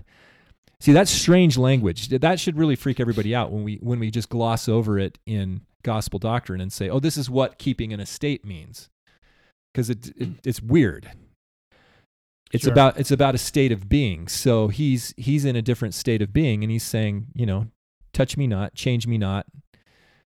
I'm I'm headed out. Right. I think that I think there is uh, energy. You know, there's real difficult to attain. Otherwise, we would all be doing it, right? It, for us to leave this state, we die. Right. To go out of body. Have you ever had an out of body experience? Not that I know of. Jesus did. right. okay. But what what was different about his is that he attained to the resurrection. He uh, he took the body back. He that's that's different than being resurrected. Just being being resurrected is different than attaining the resurrection. Sure. He he bought he took the body back. So he he left and it was dead and it was clearly dead and then he came back and sees Mary. but his he was now in a different state. He, having having having atoned this is another good discussion. What is the atonement? The the word in um, the New Testament, there are two words that get translated as atonement. Most often it is katallage, which means reconciliation, but sometimes they translate the word hilasmos as uh, atonement also, and that's that means to make make propitiation or make intercession for, you know, to pay for, sort of. And so we've, in modern parlance, we've got this idea that atonement means to pay for our sins, but really most of the time it means reconciliation. And that's why William Tyndale and others, it, we're, we're not sure if this is really attributed to William Tyndale. William Tyndale, of course, if you're, if you're listening uh, and you're LDS or Christian, you may know that William Tyndale was sort, sort of considered the father of the English translation of the Bible. He was burnt at the stake by the Catholics for a variety of reasons. One uh, mostly related to his translation. A lot of people want to say his translation is riddled with errors, but there's some really interesting things that come out of it. Uh, it ends up being a little more Joseph Smithian. he he's more into the the alternative meanings in the in the Greek language. The word church, for example, ecclesia, he he wouldn't translate that as church, and the Catholic Church was upset about that. That was one of the charges they read at his execution was that he would not translate ecclesia as church. He wanted to translate it as congregation or body of believers. Though ecclesia meaning those called out. That when it, when, when you see church in the New Testament, it's ecclesia. It means those called out. So it's it's generally or an assembly. It has it has a secular meaning too. You know, like the uh, the assembly of the Greeks in, in political circles, but it's more properly a non-institutional group in Christian parlance. It would have been the believers.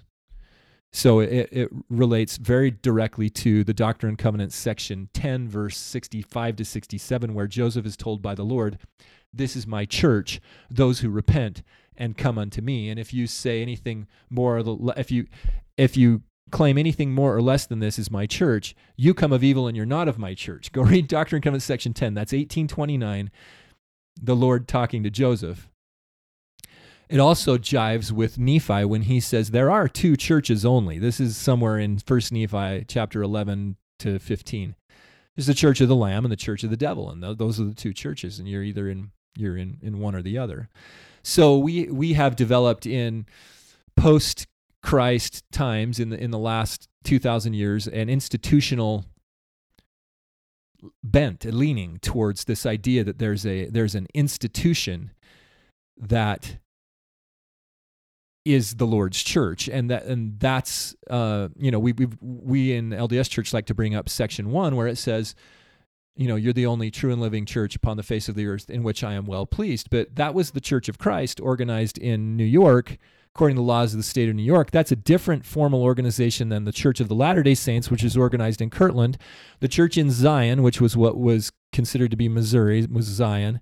The, in, in section 115, where it names the churches, it says there are, it says this is the Church of Jesus Christ of Latter day Saints for which it shall be known. Go read that carefully. It also names the church in Zion, which by uh, for thus shall it be called, is what it says.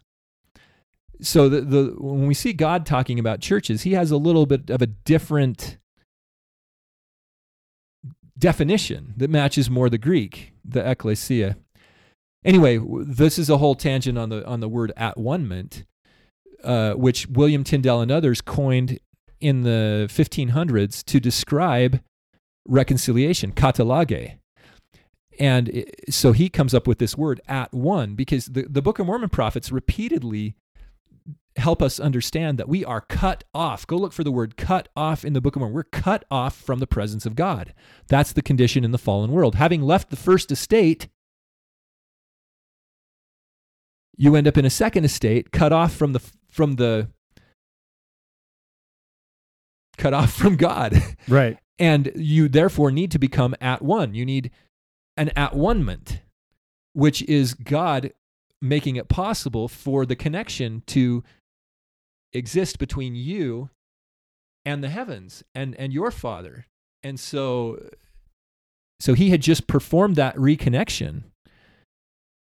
I mean that that's why all the rejoicing when the Lord was born. They knew this was coming. This is the there was a war going on. There was a fall to the world, and it's not like he he rectified the fall, but he made the reconciliation. He he he reconnected the the these this cut off part of the cosmos in a way that if you will connect with him then you can be reconnected with your heavenly heritage, your father and your and your mother. He says, "I am the way." And the word in Greek is hodos. It means the way through the cosmos. Uh, early Christians considered themselves followers of the way. I am the truth, aletheia in Greek. Uh, it's alpha privative. They put an A in front of words that they wanted to negate like impossible or improbable alpha alpha privative aletheia i am the non-illusion the that's what truth is the not forgetting the not letheia the uh, the non-illusion so i am the not forgetting or the non-illusion i am the zoe life not just any life because there's three forms of life in greek you have bios you have zoo and zoe so bios is where we get our word biology zoo, zoo, the animal life, all animal life. I'm, I'm not a biologist. I told you this. okay. Well, humor me just for a second longer. Okay. And then Zoe, Zoe is the name of Eve in Greek, the woman. Okay, here we are back to the woman. Zoe is the spark of life or self existence. Jesus runs around and says, I am Yahweh, I am, or ego eimi, I am, I am that I am. He has within himself self existence. And we, the only way we can regain it, being cut off and fallen, is through him. So he says, I am the way through the cosmos. I am the non illusion or the not forgetting or the remembering. And I am the spark of life through the eons of progression. No one comes to the Father except through me. He did it, he completed it. He yielded up the Spirit he leaves. He comes back. Mary encounters him first, and he says, Embrace me not as a woman would embrace her husband. I am about to, because that will change me.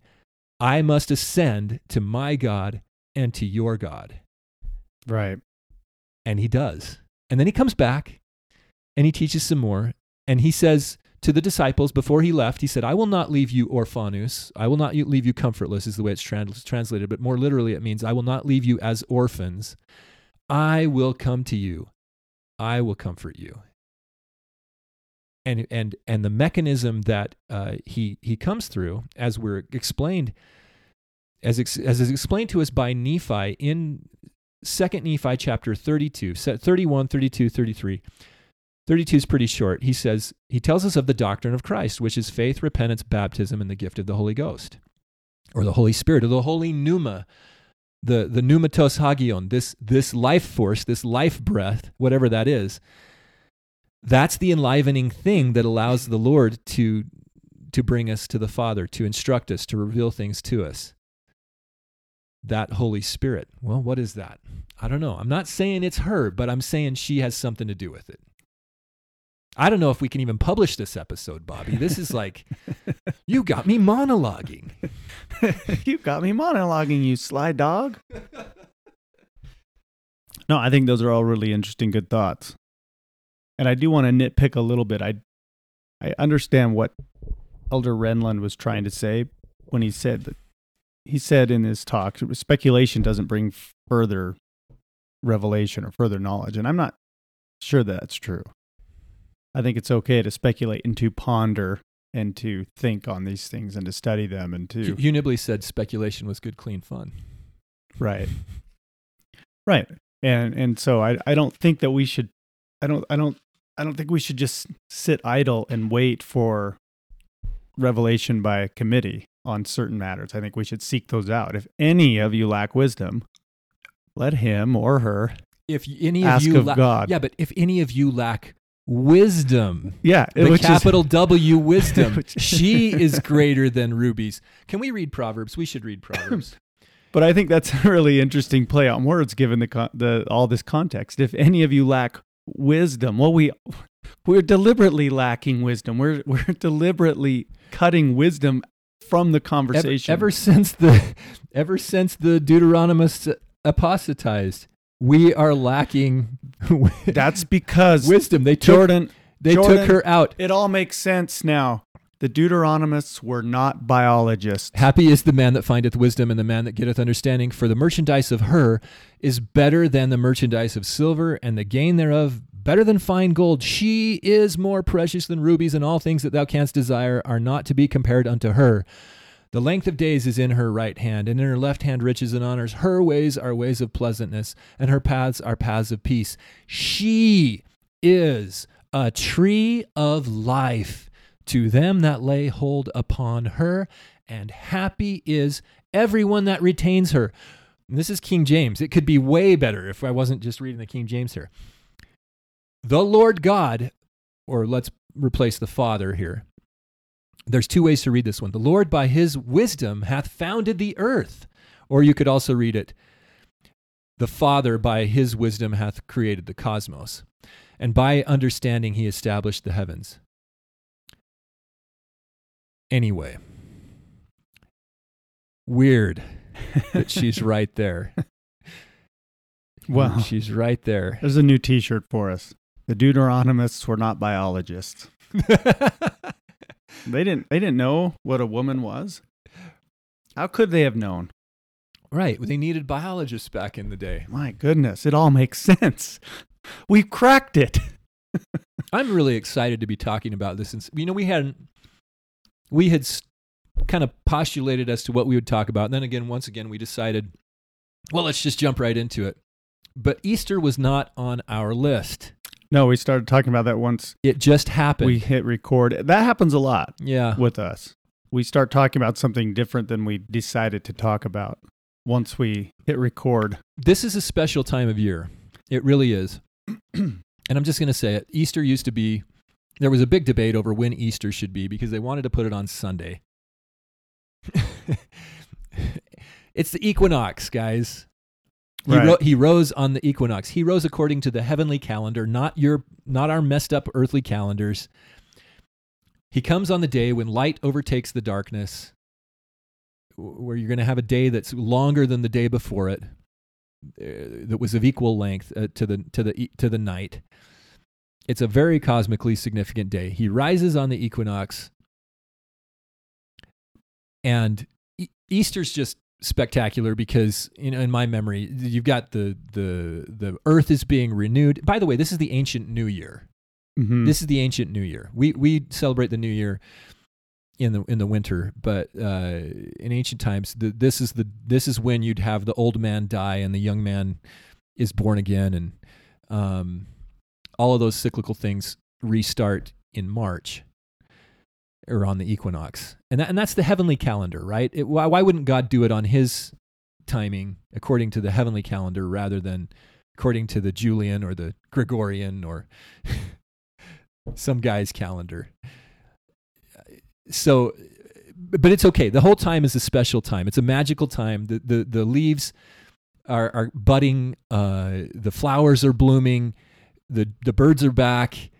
The kids are out looking for eggs. Whatever. It's it's a it's a great time of year when when life is coming back, and it, it's very magical in my opinion. And I think it's a a wonderful time to be commemorating all these things. And we ought to be uh, departing a little bit from our stodgy, stuffy Christianity where the woman is nowhere to be found. She she's the one that she's the reason we call it Easter. The the is it a uh, Celtic goddess Oester? I can't remember, but anyway, she's followed around by a troop of hedgehogs and she hides eggs and the egg is the egg is a huge ancient symbol. The uh, primordial egg from which life springs.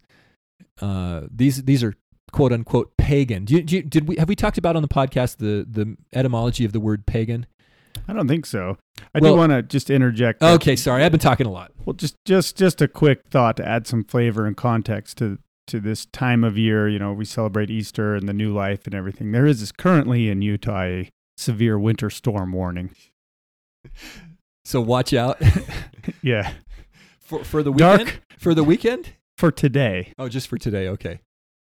today and tomorrow. The the darkness, which by by today and tomorrow I mean Monday and Tuesday, but the darkness does not go quietly into the night. No, there's a battle. There's a battle raging. That's a really good point. There, there is a raging battle for between light and dark that we see played out in the in nature Yeah. around us all the time. Yeah, I mean that's that's kind of the. I, I think it's like this in a lot of parts of the world. But when spring uh, is edging its way into winter, there's always like like Friday. Friday last Friday was 70 degrees, not a whisper of wind. It was a beautiful, Mhm. perfect day.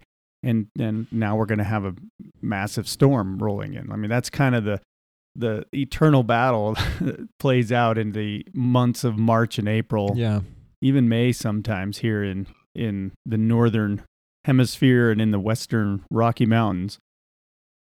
Well, according according to the uh, National Oceanic and Atmospheric Administration, the National Weather Service, looks like we're going to have a wet week, and uh, going into the weekend, we're likely to have kind of a cold, wet Easter here. Equinox is an interesting word.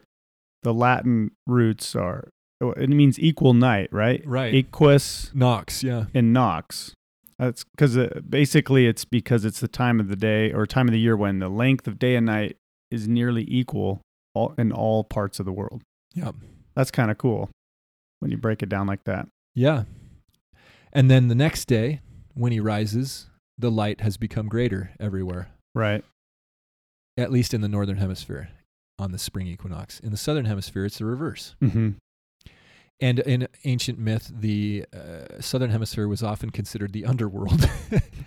right. in some cases, or, or, this world was considered the underworld. Also, just the whole world can be considered the underworld. But uh, depending on what the context is, the guys in the south would be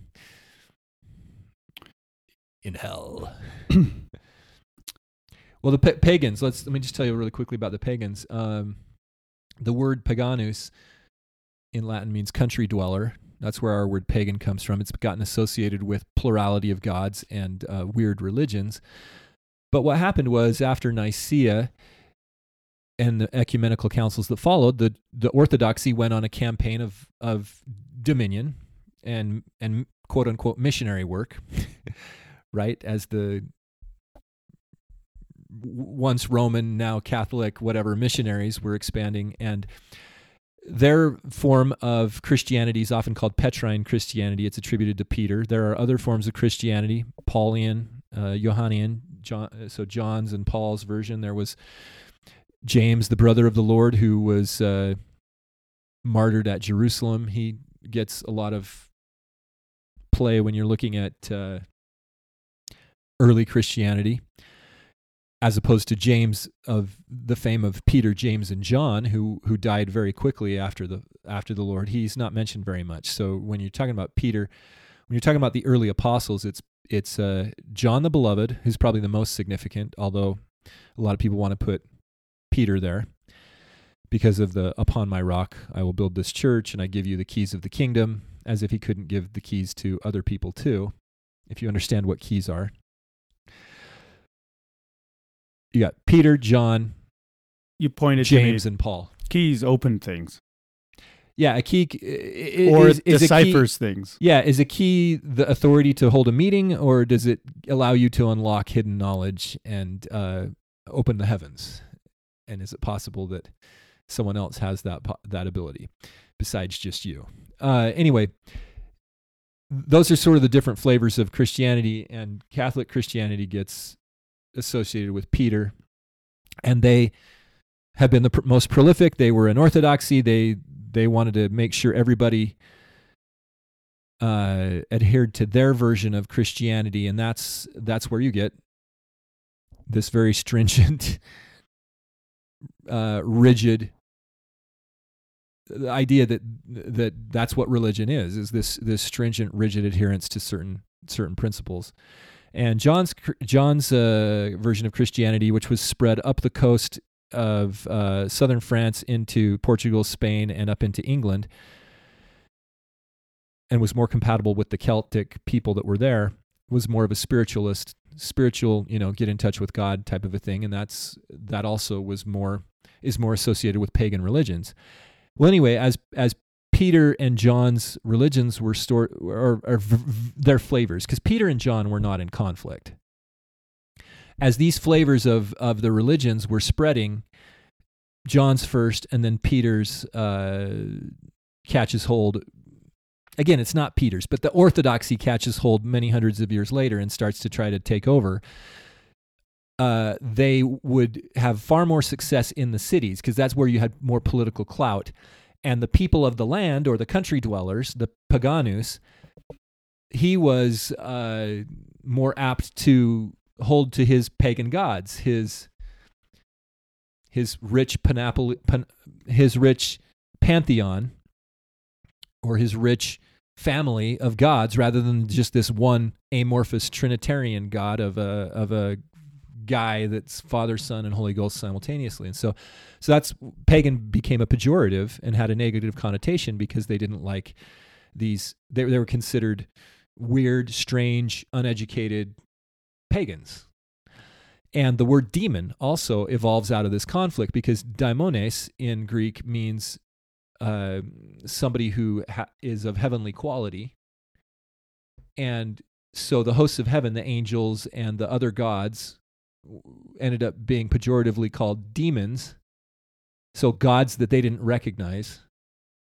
These are uh, the daimones, and so that's where our word demon comes from. And uh, and now nowadays it means a follower of the devil, which is not good. But but remember those those beings that followed Satan were also uh, angels at one point. They just chose the wrong guy. They exhibited loyalty to uh,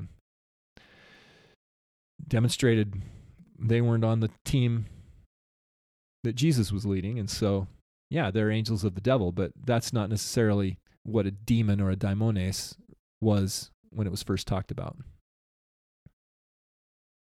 Good insight. Interesting, huh? Yeah. Things well, have changed. Well, words words are important because they mean things, right? They they represent ideas, and our words, our language, is being gutted and well, and anybody, ruined right now. Anybody that that is uh, beholden to or involved in any institutions, whether they be governmental, secular, educational, whatever, religious, it behooves us to look back at what it used to be versus what we believe it to be today because things do change. That's the that's the one constant as they like to say that change is the one constant that you can depend upon here in this world of entropy. And it's happened to our constitution, right? The American government has gone through a great deal of entropy. That's very clear. We're not adhering to the original intent of our founding progenitors. And the same thing occurs in all religions. Things change. And you it's left to you the listener, to you the the man Adam or the woman Eve or whoever you are, you know, the hero in your own story as we like to put it. You must determine what the appropriate course of action you take is in your life. You're left to judge between what men say and what you think God is telling you. What what is correct and what's not. That's why would the test be any more why would it why would it be any less difficult than that? That's that's the whole point is to see if you are going to reconnect with that enlivening pneuma, the spirit, or if you choose the earthly imitation. That's the that's the thing. well, we've been going about an hour 45. You know, we were talking a little bit about changing the subject, but we didn't, and I think that's for the better. Um, maybe you want to just wrap up here with well, I don't know. You got anything else to say? I feel like I've been talking a lot. No, I, have enjoyed listening, and uh, I I think that you know it's by the time we get this out, Holy Week will be halfway through. But I think it's an important. Um, I think it's apropos. Uh, yeah. Uh, Joseph Smith in the King Follett discourse said that it's important that we all ponder the, uh, the the question of what manner of being is God. And I think this is a good time of year. It's always a good time of year for that question, but this is an especially good time because we commemorate his, you know, that Jesus' culminating act, you know, as as a you know, when he came to the earth and and so we, we remember that we think about it i think we should ponder on it i think we should even speculate a little bit about it. And in this sense of what i mean by speculation is meaning uh, thinking on it thinking deeper on it rather than just the the simple yeah, easter egg resurrection I wouldn't use the story. word speculation there because yeah po- solemn ponderous thought Right. is something that joseph recommends in the king follett discourse right the things of god are of deep import i don't know if it's in king follett but it's definitely in teachings of the prophet joseph smith the kings of the things of god are of deep import and only solemn ponderous thought can find them out thy mind o man must stretch as high as the utmost heaven as, and as deep as the lowest abyss and you must commune with god i'm sort of paraphrasing there but pretty Mhm. close we must commune with God if you want to find your salvation. That's that's essentially what he says. And so I, I wouldn't say it's speculation. It's pon- it's pondering. It's uh, it's working it out. It's it's uh, meditation. It's I mean, we can really get deep on this and ask what is real, right? Is our is not our entire life a speculation in a, in a way? who was it well, who was the poem that said life is passes life passes like a like a dream i know there's a lot of variations of it but there's a there's a poem that that says something like that. It might have been shakespeare. Um, by the way just to get some absurdity that was brought to my attention just now out of the way that i think should be mentioned tomorrow is april 12th um, it'll be today or yesterday by the time you're listening to this, but uh, Spencer Cox is going to change the name of the state, the nickname of the state of Utah, which is the Beehive State. He's going to change it temporarily to the Be Kind State. The move is designed to draw awareness to the launch of a campaign developed by the Semnani Family Foundation to promote acts of kindness. I wonder how the Semnani some Family Foundation has that kind of influence. But anyway, just some little little news. So, but see, there's a lot of again words matter because a lot of really unkind lies and untruths and absurdities are being done in the name of kindness.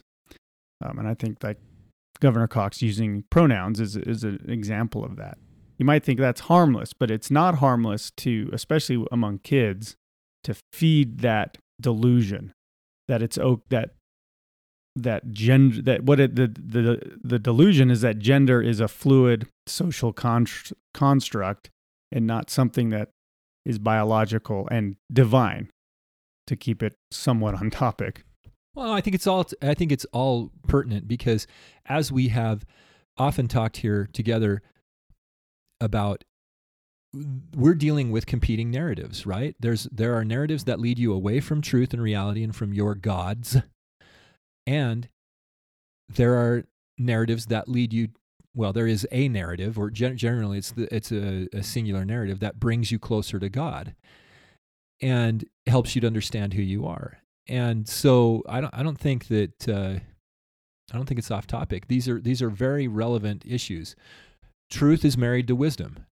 Truth is a is a very masculine concept. Jesus in the in the Doctrine and Covenants section 93 says, "I am the spirit of truth." And he sort of alludes to the idea that he, he was in the spirit of tr- he was with the spirit of truth in the beginning, which maybe means his father also is a spirit of truth, right? But we also have clearly established here that Old Testament writers thought that wisdom was feminine. It's a feminine word. In fact, in Greek, the word for wisdom is Sophia, which Mhm. is a very feminine which is where the word philosophy comes from. philosophia. Yeah, love of wisdom Yeah, I heard uh, over the weekend um, from a friend that Pythagoras was one of the guys that coined that. They asked him what his beliefs are, or you know, and he says, "Well, I'm a I'm a lover of wisdom," and that was sort of when that phrase took off in Greece in probably three to five hundred BC. I can't remember when he was, but But don't- yeah, I think I think that's that's perfect. These are all relevant. If if we're going to try to divorce, like this is what I hate about at least how I grew up. It just seemed like everybody wanted to compartmentalize our lives into business, government, education, recreation, and religion. Those Mhm. would be the broad groups. Sure. and and it's like somehow this idea that you that different rules applied in different places I just feel like that that's something that my generation or I uh, was it's a prevalent idea in society at least it has been during my life. It's like oh that's a religious thing we can't talk about it. Rather than seeing ourselves as spiritual beings caught in a, a warlike reality Well, where where truth and evil are battling it out. I think that's an important thing, and I, I think that's one of the very first things we ever talked about on this podcast was how it, it's all related, right?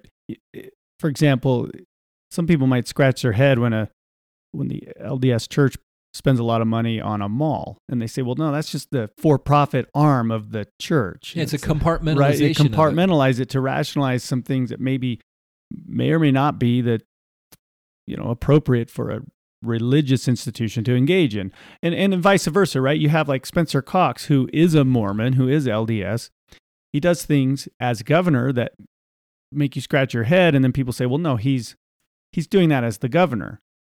Um, you know mitt romney is another example right?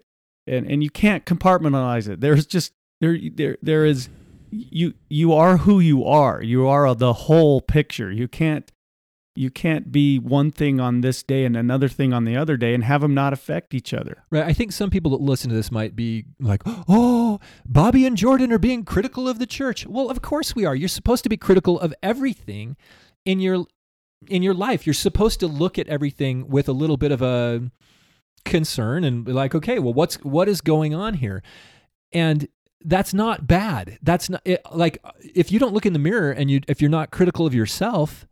Now, I'm not saying you shouldn't also be loving to yourself or you think whatever. i want to look like this but you you need to do that. We need to be careful. We need to be concerned. We need to we need to exercise discernment and discretion and also be positive and try to try to be loving and kind and all that stuff together but you can't you can't just be loving and kind and and permissive of everything you can if you just change the name of the state to the be kind state i know see that's why you're bringing it up you can just do that and then and then it, then you can tell everybody that you're kind Right. So so let's be clear here. No, neither me or Bobby is telling you to leave the church or to go running running screaming from the or room. to not be kind Right. Right. Eh, eh, But also what by going through this exploration of the meta reality, the the spiritual, the history, where we came from, who we might who might who we might really be, why we might really be here. That's to help us think about what we are as an organization. You there are many, many people that influence the organization. The big prevailing idea in Mormonism is that, well, I mean, we don't even call it Mormonism. In the Church of Jesus Christ of Latter day Saints, and, and I'm a Mormon. I like the idea of, of claiming Mormonism. But the big idea is that somehow everything that happened since Joseph Smith was dictated by revelation and that this institutional organization is exactly what God wants. And, you know, Joseph Smith was very. Uh, the, another idea is that the current leader of the church is somehow cut from the same cloth and on the same level as Joseph Smith. And we, we don't realize that up until about the David O. McKay era, when when they talked about the prophet, they were referring to Joseph, not the president of the church. And so that's a that's a modern development that we call this guy the prophet. And now my understanding is you've got to refer to him as the beloved prophet or our beloved prophet.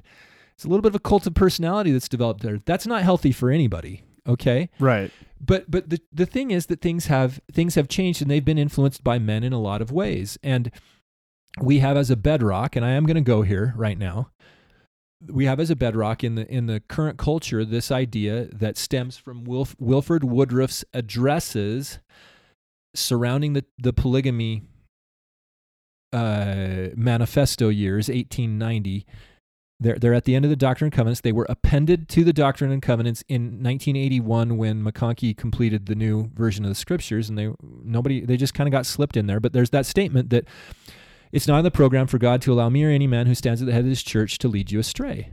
That's something we all need to grapple with because that makes that that makes us believers in infallibility. We say, well, they're they're infallible men, but they can't lead the church astray. So we have a de facto infallibility that we're always fighting against here because as pertains to matters of salvation, somehow we can't be led astray by this organization. There's an old uh, saying. I don't remember where it came from, but it says, and I don't I, like. I don't know if the author of it was LDS or otherwise, but he said, or she, or it. It. Who cares, right? Where it came from? We can maybe look it up. But it says the Catholics preach that the Pope is infallible, but nobody believes it.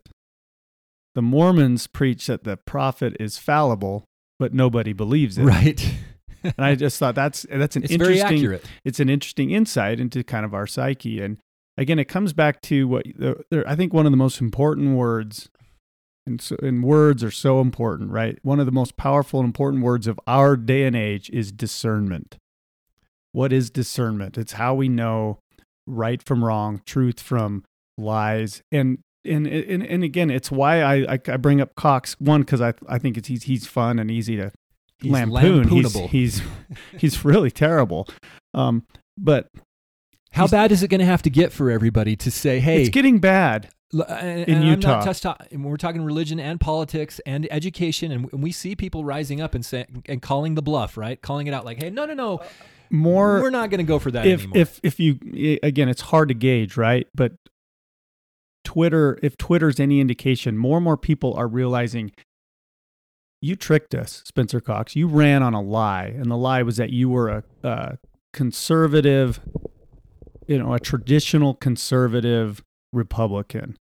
And I know those are loaded terms these days and age. Again, words are important, but that's what he ran on. And you know, he he ran on uh, like education. There was uh, education related billboards all over the freeway when he was running. What we know now is that meant he was running as a as a union candidate because he's done you know Mhm. he's very well favored by the National Education Association, the largest union in the United States, the NEA. The UEA, the Utah Education Association, is a big fan of him, and of course he's vetoed a school choice bill. He kept kids masked up longer than any other group in the state. The statewide mask mandate expired for everyone except school kids. Uh, that's something to keep in mind. It didn't expire until the school year ended, two or three weeks later. Um, he's pushed, you know, he's pushed the vaccine. He he he gave the vaccine to teachers first, before vulnerable older populations. Again, a, the vaccine effectiveness is neither here nor there. But it's but the point is like words are important, and so is truth. Okay, how about instead of the be kind state, we become the tell the truth state, because truth trumps all else. Kindness, like, do you think? People people want to act like nowadays. I call it the Jesus is my homeboy. Remember those old shirts from the '90s? The Jesus is my homeboy Christianity, where this it's this idea that that Jesus was was permissive and tolerant of all behaviors and that he was just this cool dude that like was like yeah let's just hang out bro you know like some kind of hippie commune or something. He was extremely divisive. Let's be let's tell the truth. He was a divisive polarizing figure. He came in he told hard truths. He criticized the existing governments. He criticized the existing religious hierarchy. Mm-hmm. He was divisive but if he had come and just been like, "Bro, yeah, let's just," And you they get- wouldn't have killed him. Well, they would not lo- have killed That's him. That's right, and you get a lot of people in uh, LDSdom, let's call it, that want to say, "Yeah, but contention is of the devil," and they want to paint Jesus as a very uh, soft, effeminate, loving guy. Watch the church videos, you know. Right. This is a man who, who, turned tables over, in in in rage. I don't think he did that calmly. I think it was controlled rage. Yeah, I'm not saying he was out of control, but Yeah. he was angry enough that he threw tables to the floor. That's a big deal. He was also, but again, his doctrines were divisive. They were divisive. That's the- the, bottom line. And the and wrath, the wrath of God is a real thing. He okay? didn't come. he he and he they were divisive because he spoke the truth, and truth is divisive. Well, and contention by nature. You know, y- you hear people say, "Well, don't contend. You can't. We can't make this contention or a contentious argument or whatever." You know what those of us that those of us that are defending truth, you've got to be careful because if you're going to be right, you better well be damn right because you're going to be stuck on that principle. But if you have truth and you know it's true, you need to hold to those principles and we would not need to contend if they didn't bring the contention to us. You see what the difference here is? yeah, and he he defended truth which creates does it create contention or is the contention already there because this world is already in rebellion Right. You're exactly right. And that's why we end up in situations like we are now where nobody wants to speak out about because you've been told to common be sense nice things like what is a woman? like because you've been told to be or, nice or calling out your governor for being an idiot and, and using pronouns. He, my pronouns are him, him, and him, and him. And it's like, no, when we don't defend the truth, then this is what happens. And we end up having truth eradicated from our culture which and our leads society. to destruction which leads to destruction which leads to pain and suffering and death. It ultimately leads to death, physical death, spiritual death, emotional, Fear. mental. fear leads to just- anger anger leads to hate hate leads to suffering That should be in a movie. yeah it's but it's true A movie that those- should be in. But it's it, it- that's why that's why this stuff is so important, and that's why things like this, uh, the, this idea that everything can just be wrapped up in a in a rainbow colored bow of kindness and and acceptance compromise and, and compromise is not truth. Truth needs to trump all things. I don't know. I sent you a link. It was um, Steven Crowder. Do you know Steven Crowder? louder with crowder Yeah, he he's kind of an entertaining. uh, He's got a, pro, a YouTube that. program I watched podcast. about five minutes They had some interesting insight about why church attendance is dropping Uh, in the United States, and they didn't know exactly, but you know, because they didn't study the numbers, and I'm sure there's a few different It was reasons. just an off the cuff conversation, Yeah, but they was- made some really good points. And the ultimate, and we'll link to this. It says a little five minute clip, and the, and the bottom line that they that the group of guys that he he meets with and talks to came to was that attendance in church is dropping because churches are not telling the truth. They're and not he- standing they, they for truth. postulated they postulated there's a ton of believing Christians out there, God-fearing people or whatever. M- many of them don't go because the pastor or whoever is unwilling to address the elephants in the room. They don't say it that way, but the idea is if you go to church and they're not willing to talk about the reality of what's going on, you're left wanting, and so Well, you we saw this in our you know uh, in the general conference last week the lds general conference things were tiptoed around you know they used words like conflict in the in the in the uh, eastern europe the or ravages of a pandemic. or these tumultuous times. And they even bring up like uh, like a lot of pastors will say something like we need jesus more than ever in these dark times. And he says steven crowder says why? What are these dark times? Why do we need jesus more than yeah. other times? Be specific. Let's speak out about this deliberately. And uh, very good points. and i thought it was a really insightful thing especially from people that aren't you wouldn't really consider Religious. you know, religious. Like I think he's a believer, but I, you know he's talked about how he's kind of hopped around from church to church because nothing is feeding that that that hunger that he has. And you've said this before, and I think it's the phrase that describes our time better than anything else, any any other. It's there is a famine of truth in the land, and that, Actually, that was Isaiah, but well, you've used it a just lot. said there was a- a famine in the land. But yeah, But there is. There is a famine of truth in, in the land, and we're trying to replace it with empty calories like kindness and tolerance and let's just love everybody. And those are all good principles, but they mean nothing Yeah, if they're don't- rooted in truth. yeah, but also we see. I know you see this. I just want to shout to the world. Don't you see? That's how they're controlling you. Absolutely. But in the name of kindness and love and, and, and, tolerance and all the other words they're using, they are, they are silencing you. Right. They are thi- this is the- censoring you. This They- is the knife's edge, though, too, because the devil wants you to go run out and kill people, and he, he would love to have total chaos also. The only solution here is if the people simultaneously all repent, meaning change their minds, sit down and say, We're not going to play this game, right? The only solution, what was it, war games? What does he say? Um, Want to play a game? Uh, remember that with yeah, the old, David Broderick? yeah, the, the, The- com- the only- computer simulation. Right. The only solution to win tic tac toe is to not play. Right. and that's the, also the solution to thermonuclear war. Right, exactly. But that but you're exactly right. We we collectively as Christians, as believers, as people who value truth, whether you're religious or not, if you value truth, you can't you, that's why you don't use pronouns. Using pronouns is playing the game and it's an, Right. it's an unwinnable game. As soon as you say I'm Spencer Cox and I use Well- he, him, and his. You've lost. Well, You've lost lot, the game. In a lot of ways, voting for their candidates. right.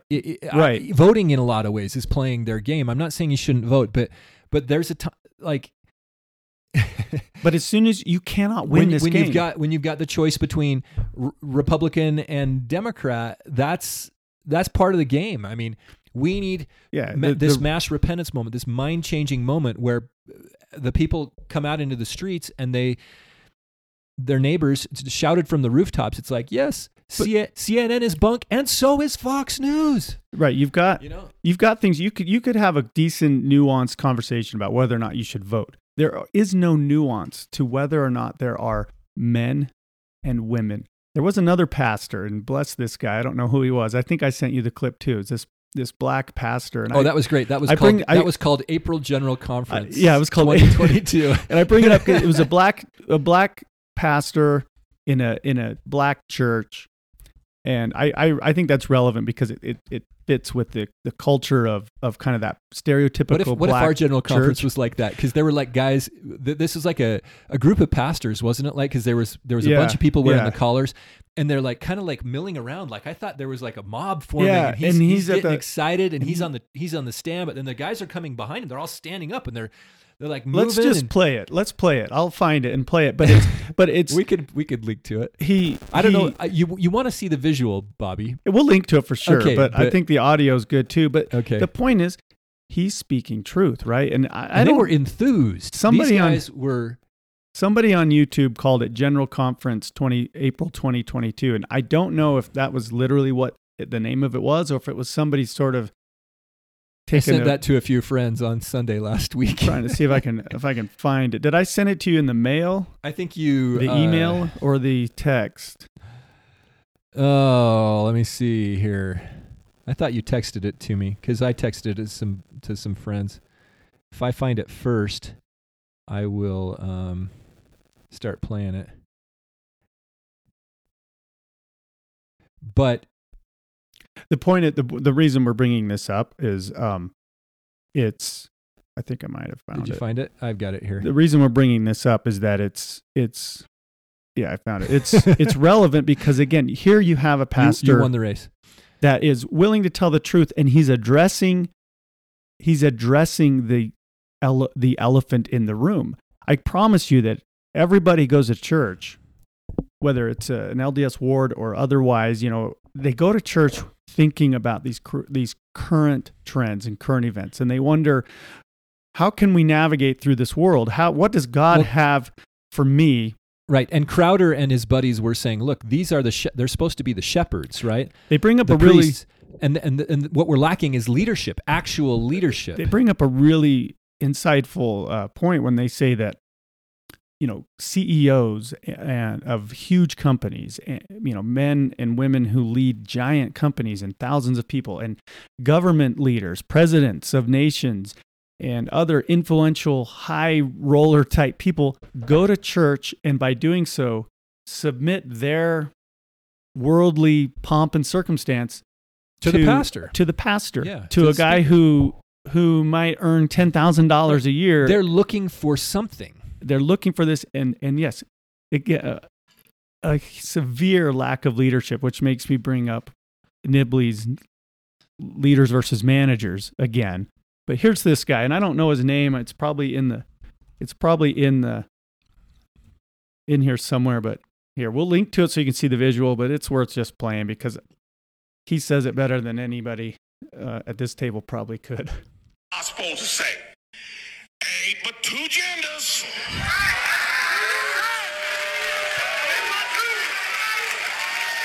Ain't but two genders. Maybe turn it down just a little bit on your phone so it doesn't vibrate so much.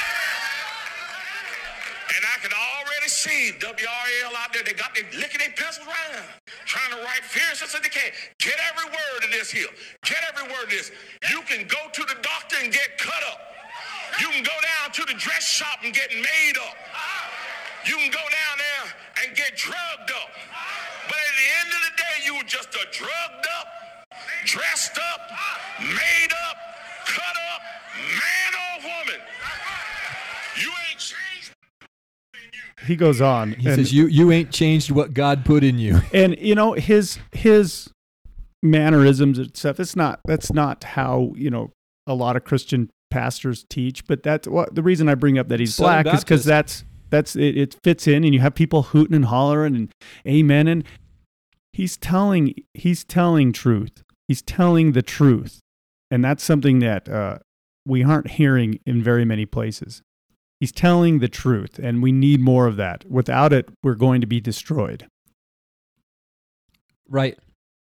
There's really no discussion about what's true in media. In fact, I saw an article, I might have forwarded it to you today, that the, the government, our government, has admitted they're lying in order to try to influence Vladimir Putin. They're telling the public lies about what's going on, and they're just admitting it. And a lot of people have come out and say, that's great. It's part of the part of the fight against Putin is that we get a bunch of lies. They tell us all these this propagandistic stuff lying about what's going on over there in Russia. Right. Uh, But but it's a, a huge admission that that, that these uh, the media and the government are complicit in lying to the public, and they're doing it on a regular To- basis. And why? To stir us up to hatred, to stir us up to war.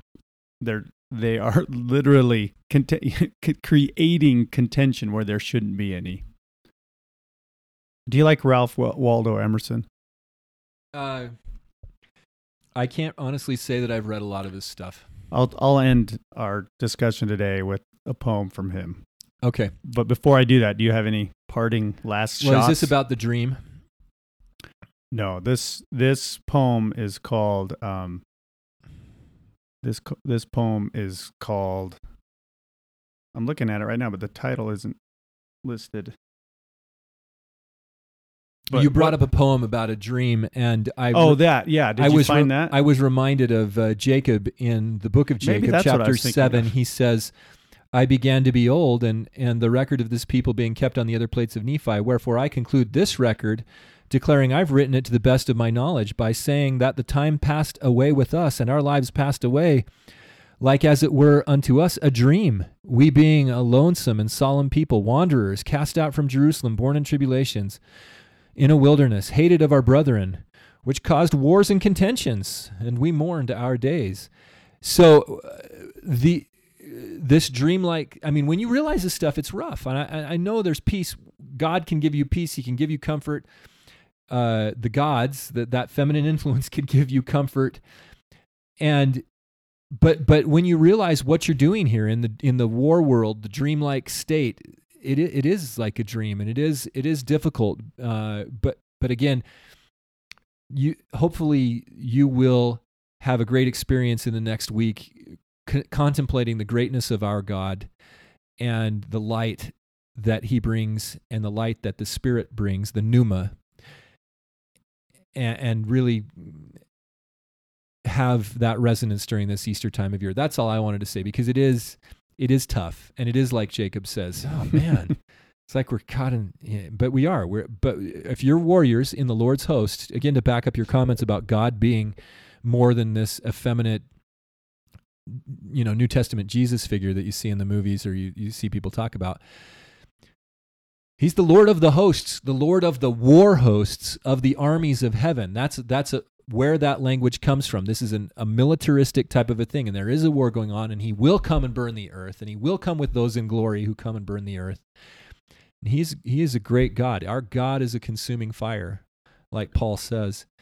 And um, we should rejoice and glory in that and recognize that there are brighter horizons ahead, more real, more vibrant, more enduring uh, horizons ahead. And so I just wanted to point that out because you brought up the dream thing. But let's let's end with Emerson here. I'm glad you found that because that was the phrase I was thinking of, and it wasn't Shakespeare. It was the Jacob, who is maybe even more poetic than An, an, an old, I, I wouldn't call him a prophet. I'd call him uh, an, a Nephite temple priest, after the manner of the first temple of Solomon, which Nephi did construct a, a replica of.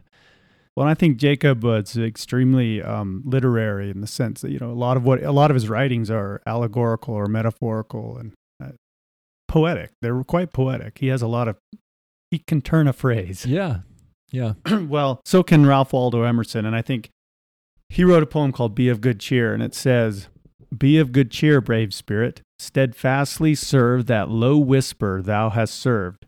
For know, God hath a select family of sons now scattered wide through earth, and each alone, who are thy spiritual kindred, and each one, by constant service to that inward law, is weaving the sublime proportions of a true monarch's soul, beauty and strength, the riches of a spotless memory, the eloquence of truth, the wisdom got by searching of a clear and loving eye that seeth as God seeth.